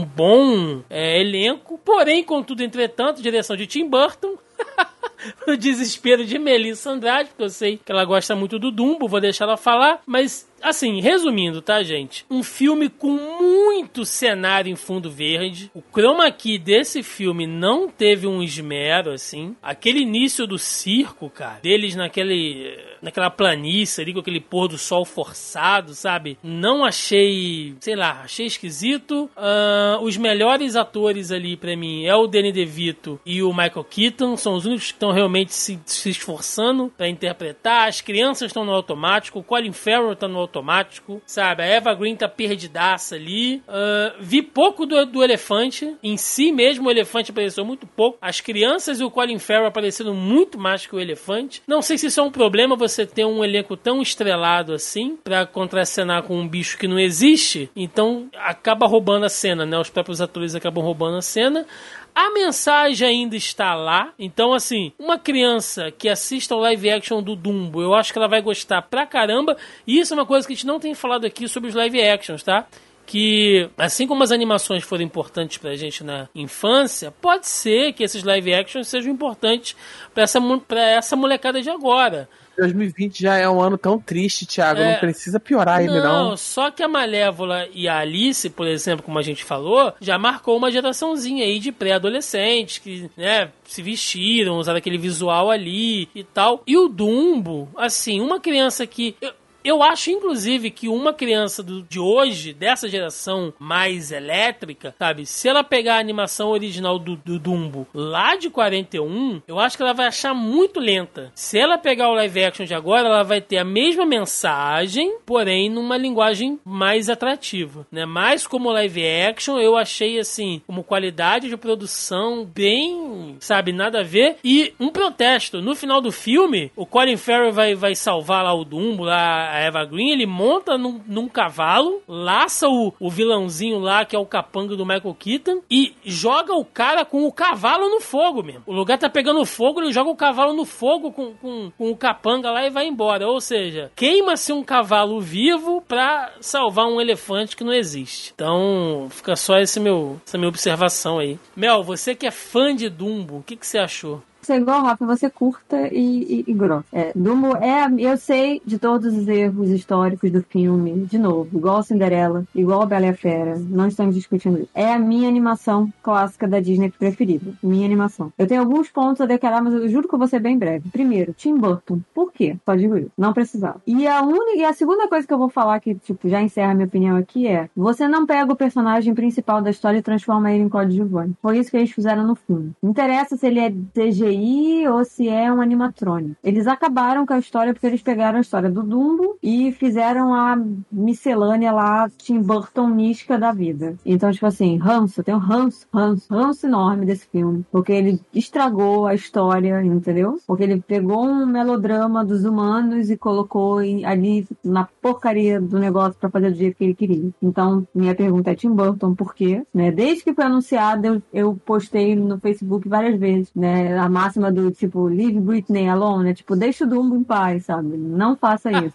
A máxima é que estão querendo fazer que ele dirija. Gente, na boa, se ele for fazer qualquer coisa com o Lilo Stitch, eu vou tacar uma bomba na Disney. Eu vou ficar muito puta porque eu já li rumores sobre isso. Então, assim, largue, Tim Burton, largue as minhas coisas favoritas. Vai fazer as suas coisas pro seu povo. Para de estragar as coisas que eu gosto, entendeu? Que é isso que você tá fazendo. Não gosto da sua visão, não gosto da sua estética. Vai fazer a coisa pro seu povo. Rafael, você Olha. viu Dumbo? Então, eu não vi, mas eu queria comentar um negócio. Negócio. Hum. Há um tempo atrás, antes de sair Detetive Pikachu, houve uma votação Onde na estamos internet. indo? Onde estamos indo? Então, Vai. Calma, calma. Houve uma votação na internet pra quem dublaria o Pikachu. Danny DeVito ganhou. então, o que que eu acho? Não tendo assistido esse filme, mas conhecendo o, Dumbo- o Dumbo antigo, né? O Dumbo devia falar e o Danny DeVito deveria dublar ele.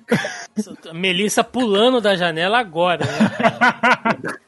Não, eu não assisti, eu fiquei sabendo que é um filme extremamente triste, mas eu, esse eu não assisti, porque nunca foi um filme que me pegou muito, na verdade. De novo, eu acho que já deu pra ver que existe um padrão de Melissa e bichos, né?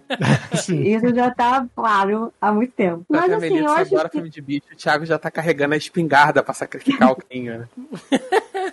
que isso, cara. Não, eu, depois dessa eu matei todos os leões e a savana É, inteira, então, é. porra. É. Não, mas, cara, eu entendo que a. a, a- gente, olha, e eu, eu fui no cinema pra assistir isso. Eu gastei dinheiro pra me, pra me locomover daqui pra Zona Sul. Quando eu falo daqui pra Zona Sul, eu moro na Zona Norte, tá, gente? É longe. Então, assim, eu saí da, da Zona Norte pra ir pra Zona Sul. E eu, nossa, eu fiquei com muita raiva. E aí. Aí eu falei, nossa, a pessoa chorou porque eu fui... A pessoa tava chorando de emoção. Eu falei, eu não acredito nisso. Eu Melissa esbofeteando a pessoa, né? Para de chorar, porra!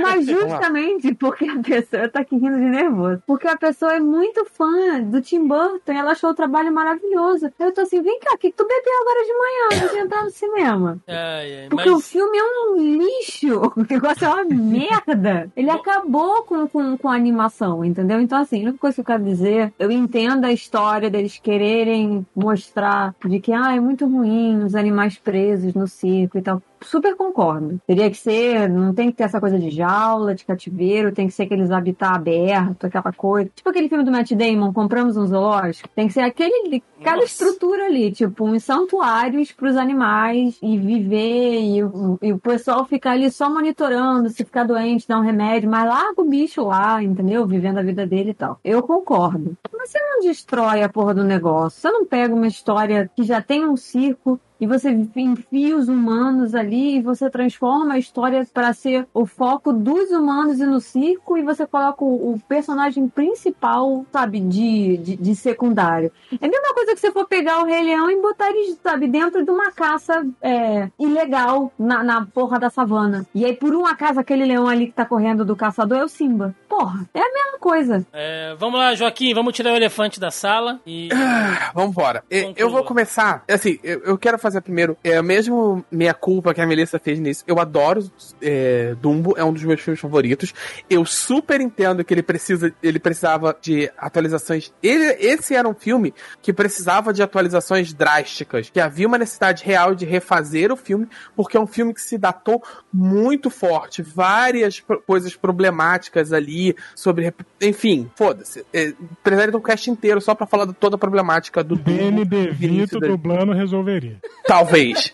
É, dito isso, eu- ele é um filme que podia, que era uma história que podia, podia ser contada de uma maneira moderna. Ainda assim, eles escolheram fazer completamente qualquer coisa. Eles fizeram um filme que eu fico triste pelo Colin Farrell. Oh, falei certo? Falei o nome certo? Sim? Ah, porra, eu acertei o nome, olha que milagre. E a Eva Green estarem no filme do Air Buddy. Porque o roteiro do filme é. Se você tirar o Dumbo e botar um cachorro com uniforme de basquete ou um chimpanzé fumante, é aqueles filmes horrorosos de bicho da Sessão da Tarde. Nossa. É exatamente a mesma estrutura de roteiro, só que com orçamento. É o filme mais caro da, do Air Bud da história. Ok. É basicamente isso. Eu fiquei esperando eh, montar um time de basquete com elefante, sabe? Qualquer coisa do gênero. Porque é isso que tá acontecendo ali. Tem a criança com o pai viúvo e não sei o que, e, não e, eles não- e o meu pai não entende. Aí o meu pai precisa conhecer a, a Magic Pixie Girl pra entender que, que adora que, que adora as crianças de primeiro e vira a melhor boadrasta. Aí os caras eles se apaixonam e são unidos pela pela, pela problema do animalzinho mágico ali também, que vem pra construir a família. Cacete, é o pior roteiro. Esse é o tipo filme de. aqueles filmes B de lavagem de dinheiro de Hollywood, sabe? É um Airbuddy da vida, é um chimp, o primata, qualquer coisa do gênero. Só que com um orçamento Disney um puto elenco. Eu fico triste pelo Colin Farrell e a Eva Green terem esse filme no currículo deles. E eles estão horríveis no filme. Os dois estão sem vontade nenhuma, tá ali claramente é só para receber o cheque. E os dois são bons atores, sabe? E as crianças também não tem carisma nenhum. Coitado do. Tiraram o. Você falou o nome do, do ator? Esqueci agora o nome. Você falou para dublar, é o. Danny DeVito. Tiraram o coitado do David DeVito da cama. O cara parece que nem acordou ainda, metade das cenas. Coitado. Porra, é, é, é, uma tristeza esse filme. Nossa senhora. Bom, e longo pra caralho. É longo, o filme não acaba nunca esse filme, cara. É, puta, se levanta, faz um, um estrogonofe e volta, o filme tá na metade ainda. Então, para fechar 2019, né, que foi um ano tenso pros live actions da Disney, esse até que foi bacaninha, tá? Tô falando aqui da Dame o Vagabundo, cuja animação clássica vem lá de 1955. Aqui nós temos o live action de 2019, ah, que faturou aí, quer dizer, teve um orçamento de 60 milhões, ainda sem um, um, um faturamento fechado, né? Tá, é recente ainda, não, não, não fechou o faturamento dele completo, trazendo um live action de bichos de novo, né? E dessa vez seguindo a linha do que a gente falou lá no Mogli, que são animais uh, realistas, entre aspas, que não causam aquela estranheza, tem expressões, aqueles olhos é, grandes, né? Uh, lembra uma coisa até um pouco de, de anime em alguns momentos, assim, que são, são bem expressivos.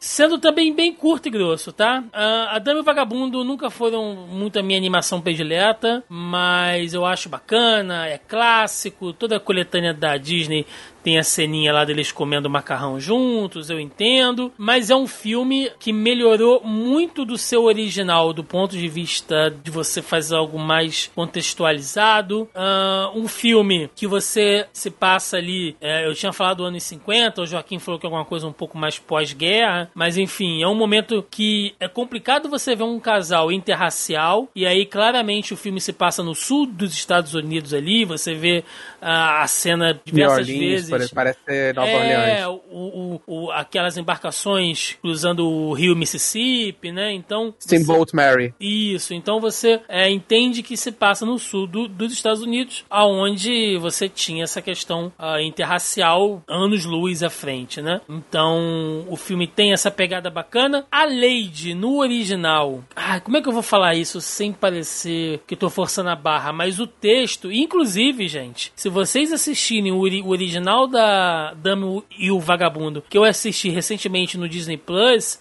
eles estão entre aqueles filmes que quando você começa a ver, a Disney te dá um anúncio, te dá um, um, uma tela de disclaimer dizendo que este filme ele seguia conceitos de alguns padrões sociais históricos da época em que ele foi feito, anos 50, né? Meado ali dos anos 50 exatamente, 55. Então ele encarna certos elementos sociais da época, mas que hoje não são, né, mais é, tão bem quistos, não conversam mais com o nosso público. E a Disney faz esse disclaimer não só na Dama e o Vagabundo, como em diversas obras obras, né, em diversas outras obras aí, o próprio, a própria animação original do Dumbo, ela também mostra isso. Enfim, onde você tinha ali a, a, a Lady com discursos até é, se, se, mostrando vítima de, sabe, uma coisa meio machista e tal, que agora já não tem, a linguagem foi mais adaptada. Enfim, o filme é divertido, uh, ele tem um bom ritmo, os animais são muito divertidos, eles melhoram a coisa do rato, do rato sendo uh, que ele tá presente o filme inteiro né? Que ele, tá, que ele é uma ameaça ali à casa desde o início, uma coisa que é muito jogada no filme original.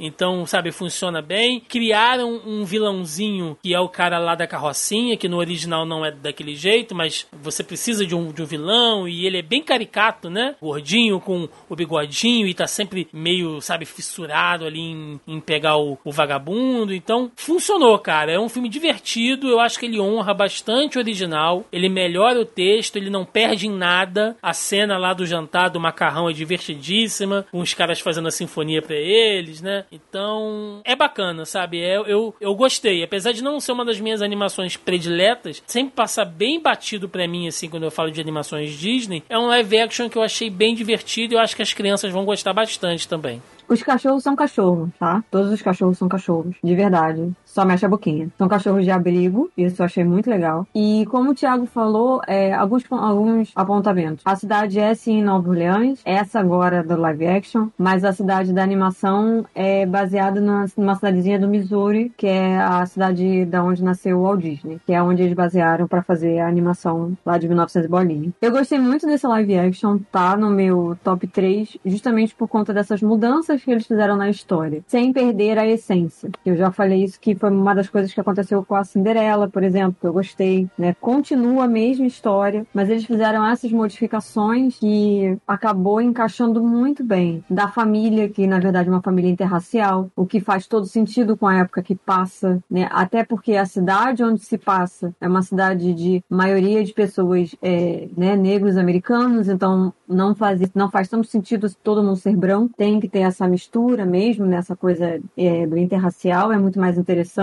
até por um momento histórico americano faz muito mais sentido também. É, essa, eles mudaram uma coisa que eu reparei é que antes no, na animação Antes, na animação, a gente tinha três personagens femininas só. A gente tem a mãe, na verdade quatro, né? Porque tem a tia lá. A gente tem a tia Clara, que é a mulher dos gatos, a louca dos gatos. A gente tem a querida e o querido, né? Que ficou traduzido assim. Tem, eles, se, eles se chamam assim, então eles não têm nome. O tratamento é um tratamento de carinhoso, né? Na verdade. Então a gente tem a, a, a mãe, né? A matriarca. A gente tem a tia. A gente tem a Peg, que é aquela cachorrinha que parece um Reza Apso, né? De pelo mais comprido. E a gente tem a Lady. Tipo, são essas quatro personagens femininas que a gente tem na animação clássica. E eles aumentaram muito isso pro live action. Eu achei isso muito legal. Principalmente a querida, né, que tem uma voz mais ativa. Eles têm uma filha, em vez de eles terem um filho igual na animação. É, a doida lá que gosta, a vizinha doida que gosta de vestir o cachorro e tal, é o Scott Laterrier é fêmea, em vez de ser macho. Ainda que tenha o mesmo nome, né, na, na coleirinha a gente vê. Então, assim, essas modificações para ficar uma coisa mais equilibrada para a história, eu achei isso muito legal. O lance da dos cachorros no canil, é, é, é uma triste realidade aquilo ali mesmo.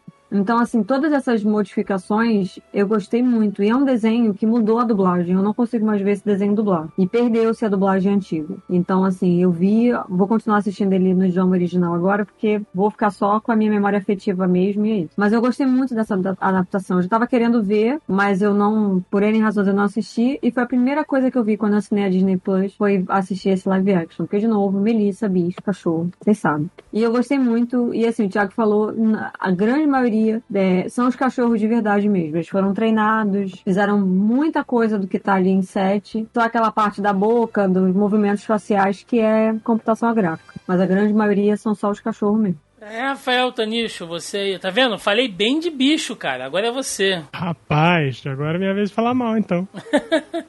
não, então, não. Eu assisti esse filme, mas não assisti. Eu não aguentei ficar acordado nesse filme. Eu não aguentei ficar acordado nesse filme. Eu achei um filme meio arrastado. Pra mim, obviamente que também eu não, nunca gostei muito da animação também, mas pra mim não fun funciona mais como animação do que como live action. Não, não, não me deu. Não, não, não rolou. Não, não entrei na brisa. De boa, eu durmo vendo Star Wars, tá tranquilo. é, cada um com o seu sonífero, né? É... é, não, não, não rolou. Pra mim, não foi. Eu tentei duas vezes, cara. Eu dormi nas duas vezes. Joaquim Ramos, agora sim temos um filme de cachorros treinados. E aí, funcionou? Vamos lá. É, ele não é terrível, mas também não é espetacular. Eu acho ele um filme ok. É, é um filme, como eu disse, é um filme que eu não assistiria de novo e tal. Eu assisti para gravar. É, a, a, animação da, da boca da, da Lady mexendo me incomodou um pouquinho. Não sei porque só da Lady. É, ele é um filme que caiu no mesmo quesito do Dumbo que eu falei. Ele é um filme muito antigo, carregado de ideias muito muito que se ficaram datadas, sabe? Muito anacrônicas, sabe? Que não cabem mais no tempo de hoje. Ele tem uma representação terrível, por exemplo, de, dos gatos, né? Os siameses, que é uma representação extremamente, na original, extremamente racista, chinesa e tal, muito ruim. E, e tem alguns problemas ali. Eu acho que o filme, ele, ele ficou um pouco longo de demais. Eu acho que ele às vezes ele se arrasta, às vezes ele não explica. Outras coisas são meio corridas. Eu não gosto, você gostou do personagem do, do cara da carrocinha. Eu acho ele meio bizarro, ele fica por que diabos ele tá, ele tá trabalhando 24 horas por dia, sabe? Quanto ele ganha para ter essa obsessão toda pelo trabalho dele? Ele gosta muito de caçar cachorro, não é possível, sabe? Não faz o menor sentido a motivação dele, mas, mas apesar disso, é interessante. Eu gostei da, da dublagem da Tessa Thompson é, e tem alguns elementos ali. Só a cena deles jantando, né? Deles comendo macarronada, que é uma das cenas mais icônicas da Disney, ficou tão esquisita com os atores reais ali. É uma parada. Acabou com a minha suspensão de descrença imediatamente quando eu comecei a ver. Eu, por quê? Meu Deus, isso é mais esquisito. Ele agora tá tocando a música, meu, tá ficando pior. É muito esquisito, sabe? Mas tem elementos bons ali. É legal, assim, eu sinto falta do personagem do Yorkshirezinho, que era um personagem que eu gostava mas eu entendo que ele é um personagem com problemas de, por, por, seu tempo, né? Ele é uma representação ali quase de um general sulista, né? Da, da secessão. Ele fala algumas coisas ali que são meio complicadas. Os dois cachorros, né? Os dois cachorros mais velhos têm essa coisa meio de veterano da guerra da secessão. Mas eles continuam mas... lá. O, o, o Joca só viu. O Joca, por um acaso o nome do,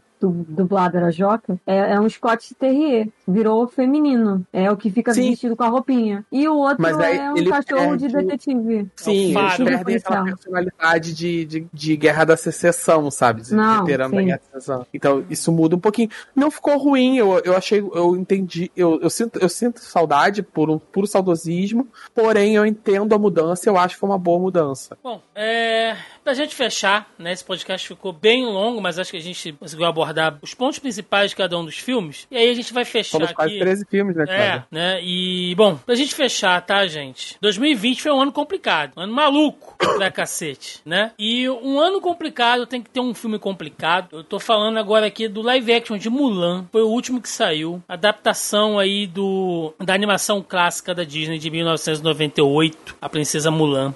E a gente sabe que esse filme teve muitos problemas para sair, anos de pandemia, foi adiado, teve data remarcada, remarcada de novo, e aí depois só pro Disney Plus. Então, sabe, a gente entende que a distribuição dele foi complicada, como muitos filmes aí estão sendo, inclusive alguns que estavam marcados para 2020 vão sair para 2021 e tal. Porém, nada disso muda a questão do filme, né? E aí o que que pega? Uh, Mulan é uma das animações Disney que eu mais gosto. Primeiro, cultura oriental, China. Eu cresci assistindo filme de Kung Fu, né? Filme de guerra, então eu gosto. Eu acho a protagonista sensacional, sabe? A gente tá falando aqui de 1998 ainda.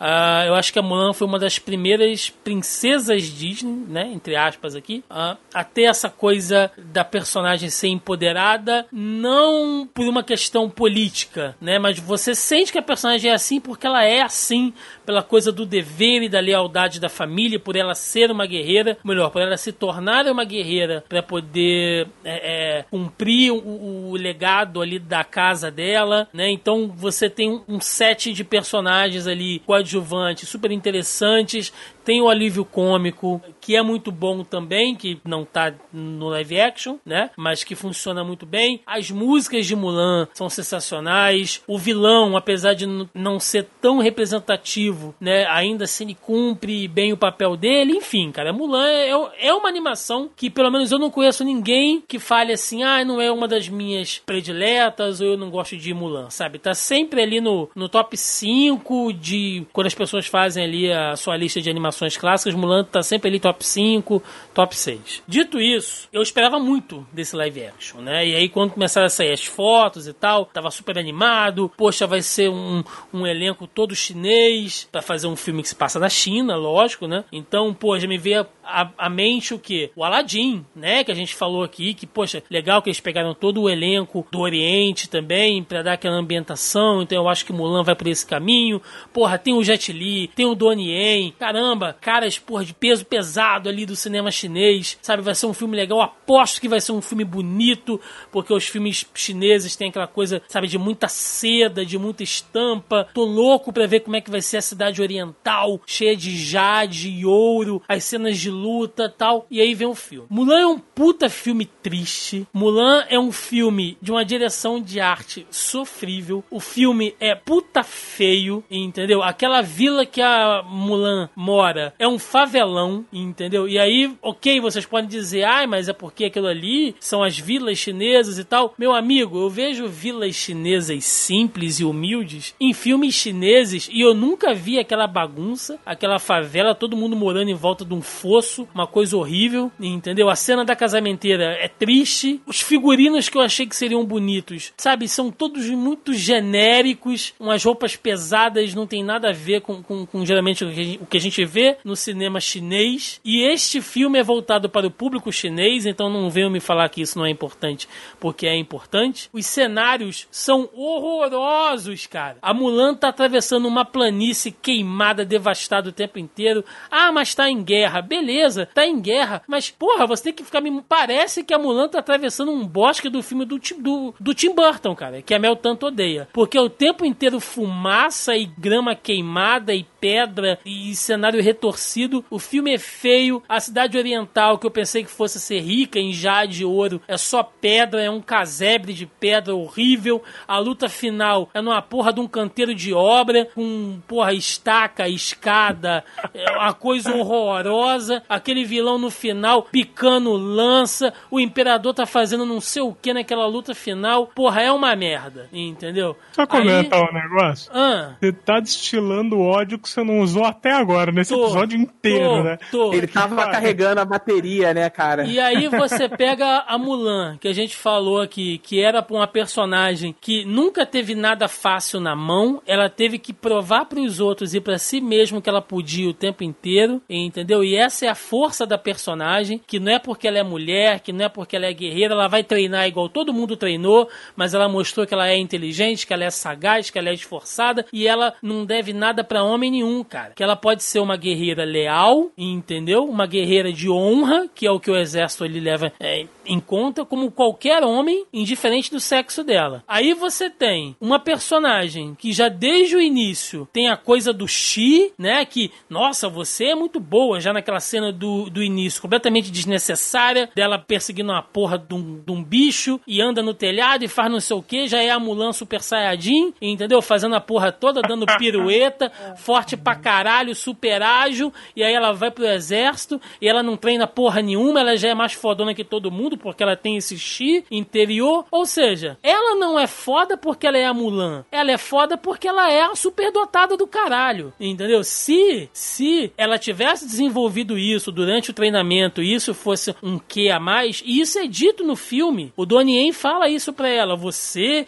é uma das poucas pessoas que conseguem ter essa conexão com o chi, essa super energia. Ah, mano, não fode. Ou seja, então quer dizer que a Mulan só é fodona porque é, ela é super heroína? Então quer dizer que todo aquele esforço, aquela superação dela, a luta dela por se provar e tal, foda-se, foda-se, entendeu? Ela só consegue concentrar energia lá e é isso. Entendeu? Então é um puta filme horroroso, mal montado, a cena final é terrível, não tem alívio, alívio cômico, é um lixo, é uma merda. Eu fiquei puta decepcionado com esse filme. Agora vocês podem falar aí. Vai, Mel espirrando aqui. É, cara, eu tô igual o Thiago. Mulan, de novo. Minha top 3 aí, princesa, princesa Disney. E para mim o problema maior do filme é a própria Mulan. Que puta atriz antipática que eles arrumaram para colocar. E quando eu falo antipática, não tô falando que a mulher tá de cara fechada. Quando eu falo que ela é antipática, é que ela não passa simpatia, entendeu? Essa é a verdade da tradução da palavra antipática. Você não consegue criar uma conexão com ela, sabe? Você não fica torcendo para que as coisas dê certo. A irmã e a mãe tem muito mais Sim. essência, muito mais brilho do que ela. O ela cavalo é um tem mais carisma que ela, cara. É uma merda. Sabe? E ela não tem carisma, sabe? Todos os personagens do, do exército, todo aquele grupinho ali de amigos, os caras têm muito mais carisma do, do que ela, entendeu? E ai, olha, é, é um, um, saco, é um saco, é um saco. Ah, e aí você fica assistindo e aquilo se arrasta. E em momento nenhum tem uma evolução ali de personagem. E, e a Mulan da animação é super desafiadora, é, é progressista, sabe? E vai para cima. E aí, porra, eles me metem a Gong Li, a atriz mais bonita da China, para fazer uma bruxa que não existe, pra ficar naquela do tipo, homens não me controlam, homens controlam. Ai, nossa, é assim, é pavoroso. É pavoroso, sabe? Esse desperdício de, de dinheiro para fazer esse live action. Porque, meu Deus. E assim, nem a música instrumental salva. Porque eles não cantam, beleza, não tem as músicas, ok. Mas, cara, nem isso, sabe? Pra dar tipo, nossa, agora vai acontecer aquele momento bacana que a gente sabe que aquece o coraçãozinho, a gente fica feliz, dá aquela emoção, aquele entusiasmo. Não, porque a atriz é muito, muito ruim. Meu Deus do céu. Ela é muito ruim, muito ruim. Não dá, cara. Você assiste esse desenho, você assiste desenho, você assiste essa, essa, esse live action com um pesar no coração do tipo, meu Deus do céu, o que que foi que eu acabei de assistir? Onde eu amarrei meu Eu- cavalo, né? Meu jumento, pra ver. Porra, ainda bem que eles não fizeram Mushu. Deixa o Mushu só na animação mesmo, tá ótimo. O, o a retirada do Mushu é porque na China ele é considerado extremamente ofensivo. Aquele. Sim, faz sentido, aquela coisa. Agora, uma coisa que eu não tolero, que eu gosto muito na animação, é a velha. Eu sinto falta da avó. Não tinham que ter tirado a velha. A velha tinha que estar lá. Que tirasse a irmã. Aquela irmã não faz sentido nenhum. Tirasse a Deixa Mulan, cara. A Mulan não faz falta nenhum nesse filme. Vamos lá, é, ag- agora o Rafael vai elogiar, vai dizer que é o melhor live action, só pra me contrariar, aposto. Cara, não, mas eu discordo de vocês. Eu acho que é um filme muito bom. Não, mentira. eu, eu não assisti. é, Tá mas super empolgado tenho- agora, fala, depois dessa.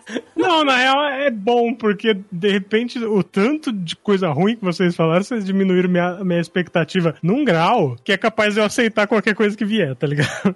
Mas assim, é, eu sei que não tem as músicas, mas eu acho que deveria ter as músicas, pelo menos o instrumental. Homem Tem, Ser é uma música muito. O instrumental tem. Da, da Homem Ser?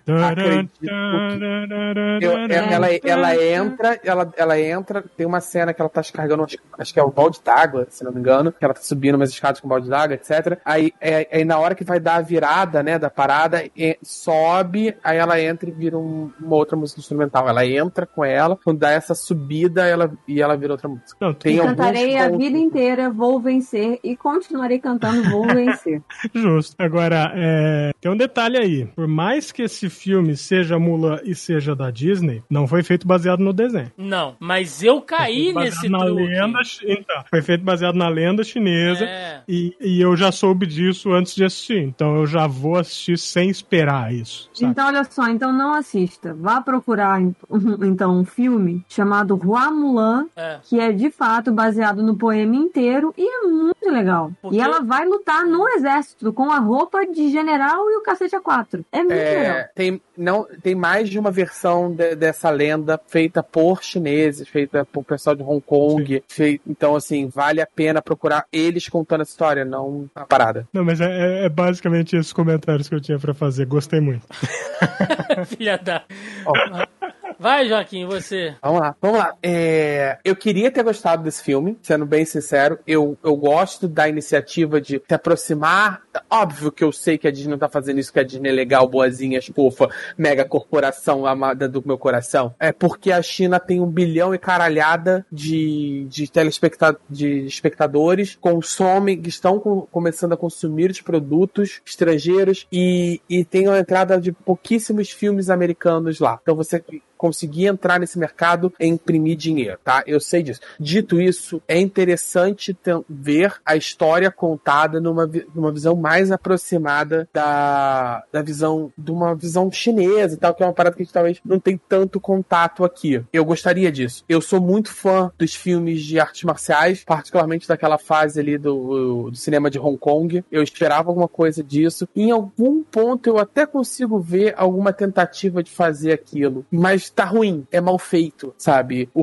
o roteiro tem buraco, tem um monte de problema, a atriz não é carismática, essa entrada do chi e da parada de você é uma bruxa e você nasceu assim, aí ela merda, encontra a outra bruxa. Aí a outra, a outra atriz é uma boa atriz, mas ela tá absolutamente como fora do papel, sabe? Aí tem todo o lance lá dos Unos também, que foi esquisito pra caramba. É, eu gosto de algumas coisas que foram feitas ali, eu vejo mérito na, em alguns momentos onde eles tentam fazer, eles fazem os combates bem mais pe, nessa pegada de filme oriental mesmo, do, do cinema de Hong Kong. Mas, cara, o filme é ruim, ele é mal feito, ele, ele é mal dirigido, a direção de arte é sofrida, tem, a direção de, de, de atores é complicada, o roteiro precisava de um polimento, sabe? Então tem muito problema ali. Eu, eu gostaria, eu, eu vejo valor na iniciativa, mas eu não. Mas a execução não, é, não tem nada de salvamento. Além, é claro, de toda a polêmica externa da, das merdas que a equipe chinesa da produção falou durante os protestos de Hong Kong, que persiste era motivo mais do que suficiente para boicotar esse filme. É. Bom, gente, é, fechamos a nossa lista, né? Antes da gente falar o nosso ranking aqui, é, eu, nesse programa, gente, é, excepcionalmente, eu não vou ler todos os comentários aqui do, do, dos nossos ouvintes, porque o programa já está muito, muito longo. Então eu peço perdão aí aos ouvintes que comentaram, tá? É, só dando aqui um, um recadinho rápido, então, e falando muito, muito por cima, é, como toda semana, a gente joga o tópico da pré-pauta lá no nosso grupelho do Zoneando Podcast. Então, se você está ouvindo esse programa e ainda não faz parte do nosso grupo, procura lá no Facebook, Zoneando Podcast, você acha o nosso grupo, ou acessa através do link aí, tá na postagem, logo abaixo ao player, né? Onde toda semana, via de regra, eu jogo lá o tópico da pré-pauta, né? E peço pra galera comentar, fazer perguntas e tal. E aí, essa semana eu joguei, galera, podcast da semana sobre os live actions da Disney, quais seus preferidos, quais deram errado, perguntas e comentários, né? E aí, muita gente comentou aqui, né? Eu não, eu não vou ler todos, estão só passando muito, muito por cima, vou pedir desculpa aí pros nossos ouvintes, mas é porque realmente está muito longo. Uh, o John Lennon falando aqui que odeia o momento musical, então 70% dos filmes ele não gosta, né? o Hugo Carlos falando aqui, ó, que live action da Disney, né? Ele queria saber se eram aquelas animações é, em CGI e tal. Eu falei que sim. Aí ele, bom, eu queria um live action do Mickey com atores famosos, passando vergonha em corpos de computação estilo Cats. Seria horrível e assustador, mas daria assunto para mais de metro. Eu acho, inclusive, Hugo, que tinha que ser dirigido pelo Tim Burton. Aí a Mel ia ficar felizaço, assim. Você imagina o pato Donald do Tim Burton, como é que não devia ser? Um bico Coloca aquele pateta, aquele pateta da Deep Web. Facebook, tá? aquele exatamente. pateta da Deep Web, né, cara? É, o Dolan, né? É. é. Aquele Mickey de. de, vou, de... Dar um, vou dar uma de Roberto II aqui. Tem que acabar o Tim Burton. Tem que botar aqueles Mickey de inauguração de farmácia, né? Mickey de tênis, assim, de que chute. Nossa. Caralho, que inferno.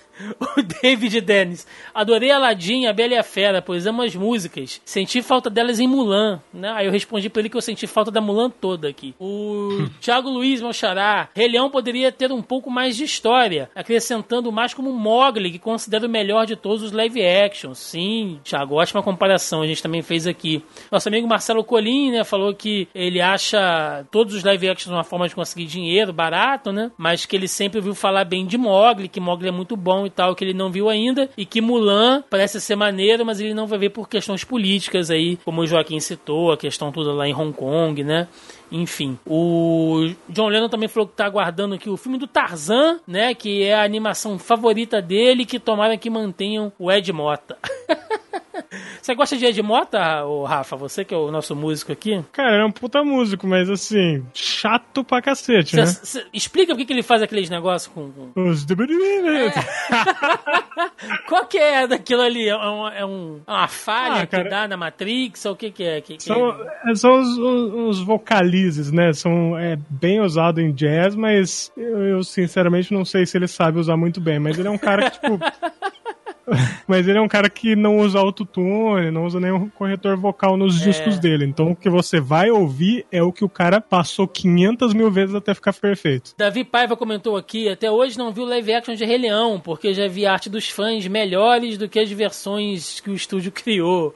Pode crer. O John Lennon também perguntou aqui, ó. Filme do Hércules da Disney, pode rolar? Quem sabe, né? Tá na.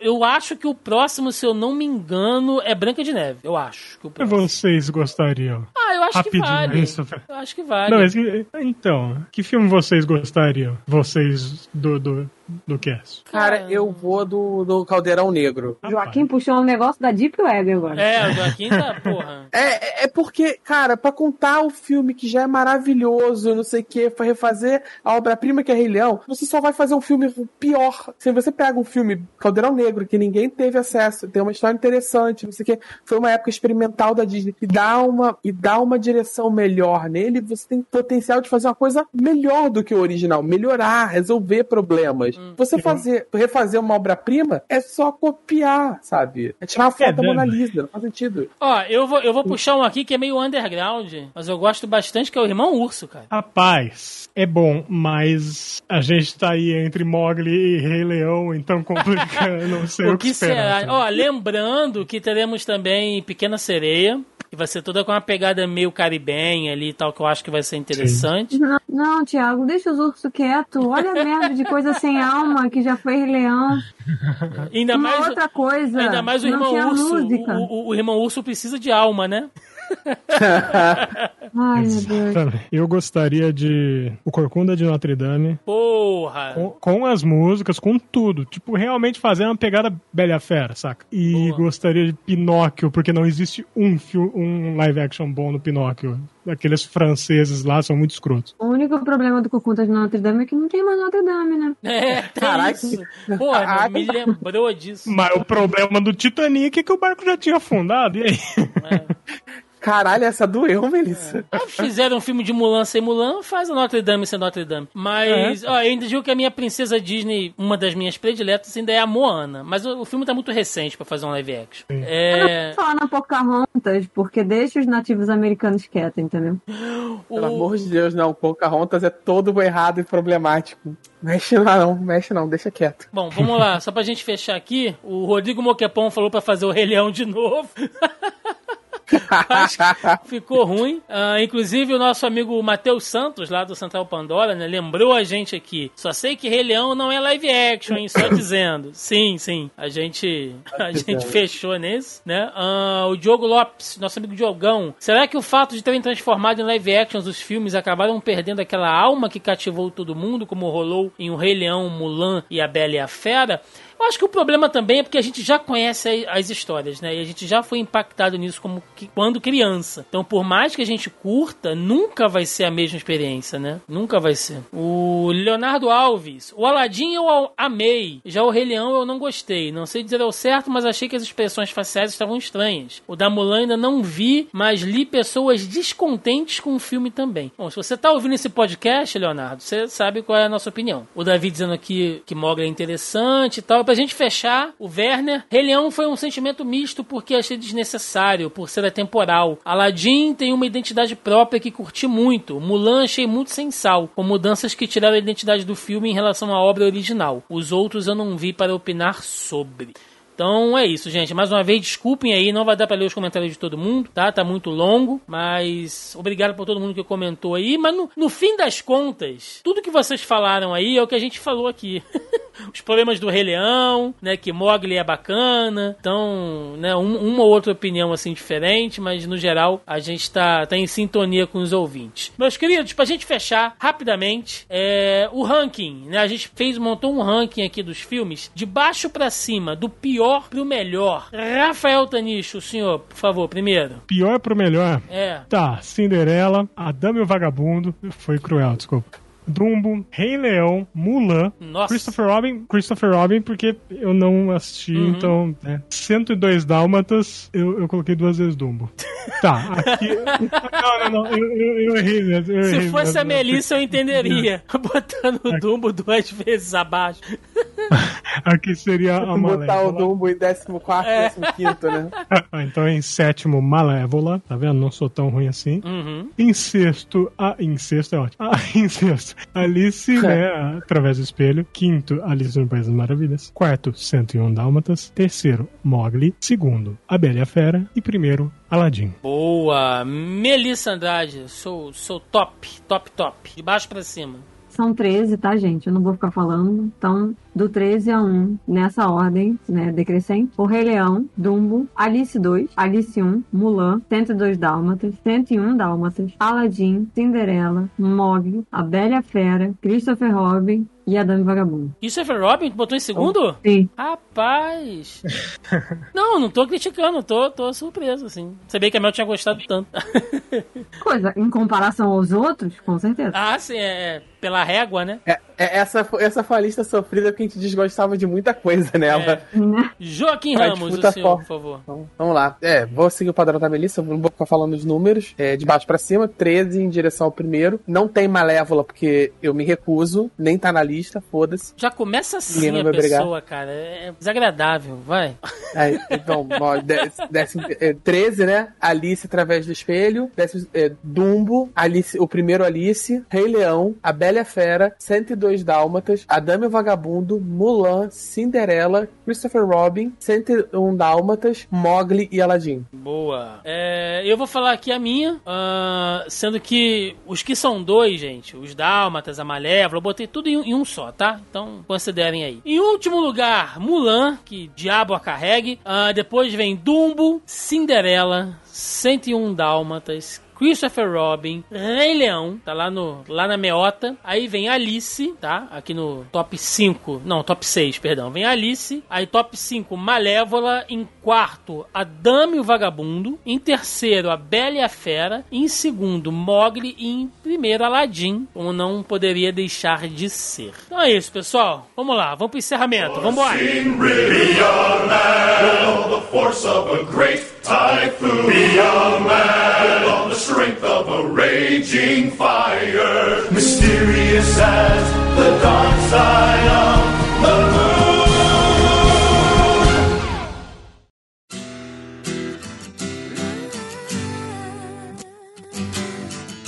I know that I'm running out of time. I want it all. Chegamos ao final de mais um Zoneando Podcast. Acho que uma das maiores edições do ano, né? Estamos chegando aqui ao final de 2020. Mas é isso, foram muitos filmes pra falar, praticamente 15 filmes. Se a gente for dobrar, né? Porque os live actions são contraparte nas suas versões originais. Então, a gente repassou aqui e relembrou quase 30 filmes. Então acabou ficando longo mesmo, mais do que o normal. Mas acho que a gente conseguiu. Boa sorte pra editar, Thiago. É, não, eu vou editar igual a Mulan, vou, vou- vai no automático essa porra. Mas eu acho que foi, foi bacana, a gente conseguiu pegar os pontos principais de cada uma das obras, né?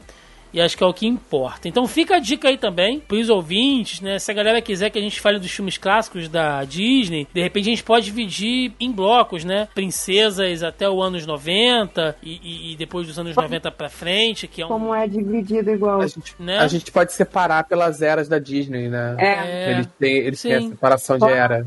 Era de ouro, ela platina, Então, essa coisa aí. Pois é, comentem, gente. Comentem lá na, lá na postagem se vocês querem que a gente Só quando que 117 vem. filmes. É, a gente vai. De pouquinho em pouquinho a gente vai, vai vendo. A Disney Plus tá, tá, pra, tá is- pra isso agora, né? Então, A gente fez quase sete, sete podcasts de Resident- de- do filme do Resident Evil. Pelo amor de Deus. né? Vocês têm que fazer um fazer podcast. Vocês têm que fazer um podcast do filme do Pateta e me chamar. A gente- se, a gente, se a gente descer a tanto, eu te chamo, Rafael. Pode deixar. Mas é isso, gente. Então, aquele espaço para recadinhos, jabás e o que vocês tiverem. Joaquim Ramos. Então, é, eu venho com a notícia boa na semana e uma notícia ruim na outra, né? A minha vida está um caos. Eu tô até o fim do ano. A maioria dos meus projetos estão parados. Eu vou estar reavaliando as coisas em janeiro. Porque esse fim de ano aqui tá sendo uma confusão do cacete. De eu tô fazendo alguns cursos na, na minha área, fisioterapia. Eu tô fazendo, tô tendo que reavaliar algumas prioridades ali. Então não tô podendo me dedicar tanto ao backlog. Mas eu continuo com a mesa de RPG quinzenalmente, de, de mutantes malfeitores, que eu tô narrando. Então eu geralmente boto, eu tô botando o, o link pra transmissão lá no grupo. Então quem quiser ir lá assistir, participar, comentar, vai ser sempre bem-vindo. Melissa Andrade, fim de ano aí, tudo corrido, brigando com o povo da Covid. Como é que tá a vida? A vida tá foda, né? Mas tamo indo. né? Tô igual o pai do Cris, tem dois empregos, oito clientes, duas cachorras, dois pais, a gente vai, entendeu? Tudo dobrado pra cuidar. A Melissa é uma só, mas, meu Deus do céu.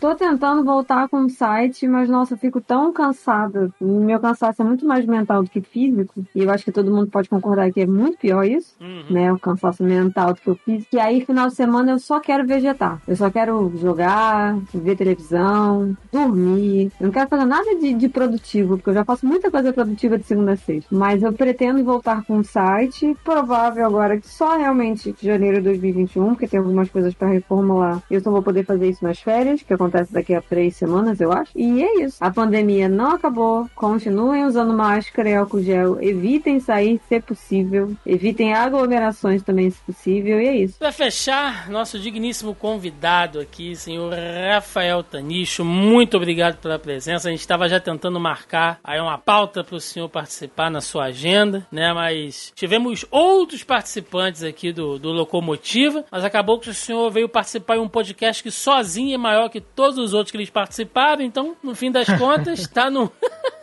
tá no lucro. Espero que o senhor tenha gostado e dá o recado, jabá aí, o que o senhor quiser, o momento é seu. Eu gostei pra caralho. Eu gosto de vocês faz. Putz, escuto vocês faz mocota e há, há um- pouco tempo aí a gente se aproximou, né? E começou aquele Não tanto como eu bonito. queria.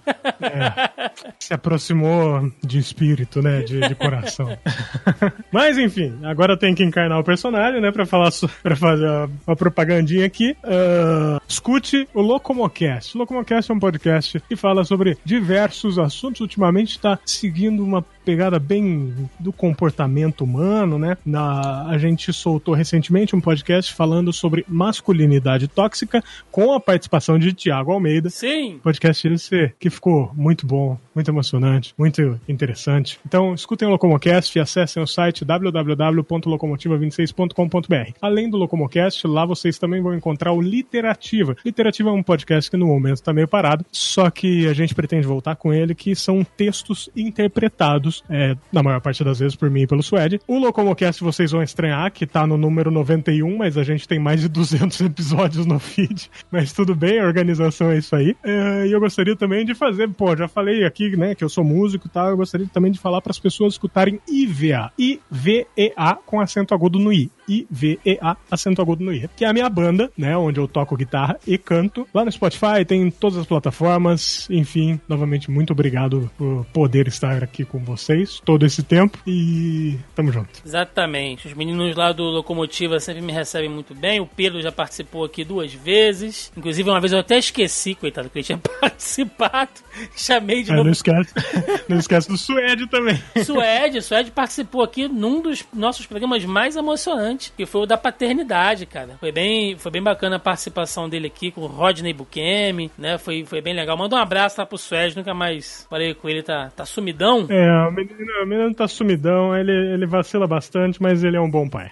Manda, manda um beijo no cotovelo esquerdo dele pra mim, por favor. Demorou, Tá pode deixar. Mas os meninos lá do Locomotiva sempre me chamam, a gente sempre bate um papo lá. Ó, a, a- melhor parte do Locomotiva é que não vai pro ar, cara. Vocês têm que assinar um padrinho pra pegar ao vivo, a galera, porra, compartilhando o link do, do Xvideos. É uma, porra, uma beleza, cara. Cara, É, deixa eu até falar de dois episódios, dois episódios do Locomotiva aí, que só vão realmente pra quem para quem manda uma grana pra gente no PicPay, que um episódio é sobre os relacionamentos do Suede, que é tudo que o Suede nunca contou pra uma namorada, e a gente contando pra namorada dele na mesa, fazendo uma aposta de quanto tempo o relacionamento vai durar, e o relacionamento acabou antes de soltar o podcast. E também tem... E também tem o Perguntas Indigestas 2 também, que só vai sair pra quem ajudar a gente lá, porque esses podcasts são muito pesados pra ir pro feed normal. Exatamente. Então é, O cara tem que ter um comprometimento em dinheiro, né? É. Né? Não, quem puder ajudar, pô. é esse o nível. Então vai ter link na postagem aí pra todos os projetos, a banda, os podcasts dos, dos meninos lá do Locomotiva, vai estar tudo na postagem. Gente, é isso. Estamos quase no final do ano, né? Ninguém reclama que o podcast tá longo, porque vocês vão ficar um tempinho aí sem, sem nos ouvir, né? Daqui a pouco chegamos nas férias. Mas é isso. Deixe nos comentários aí a opinião de vocês, o que, é que vocês acharam. Né? Lembrando também que você encontra o Zoneando Podcast nos principais aplicativos e agregadores de podcast. Também estamos aqui no nosso feed do zonae.com.br. Estamos no Spotify e você que tem plano da TIM, estamos no Deezer. Né? Se tudo der certo, até o dia do lançamento desse podcast, estaremos na Amazon Music Podcasts também. Né? Tudo vai depender aqui de como tá as coisas, porque eu fecho o olho na segunda, abro o olho já é sexta. Então, esse fim de ano tá muito corrido, mas eu acho que vai dar pra, pra fazer tudo, tudo bonitinho. É isso, gente. Deixe nos comentários aí qual a opinião de vocês, quais os melhores live actions, quais os piores, né? Muitos aí dos nossos ouvintes já comentaram. Se você ainda não faz parte do nosso grupelho, vai lá no Facebook, entra para fazer parte também. Então é isso e até semana que vem. Um abraço e até mais. Valeu! Tchau, tchau. Falou.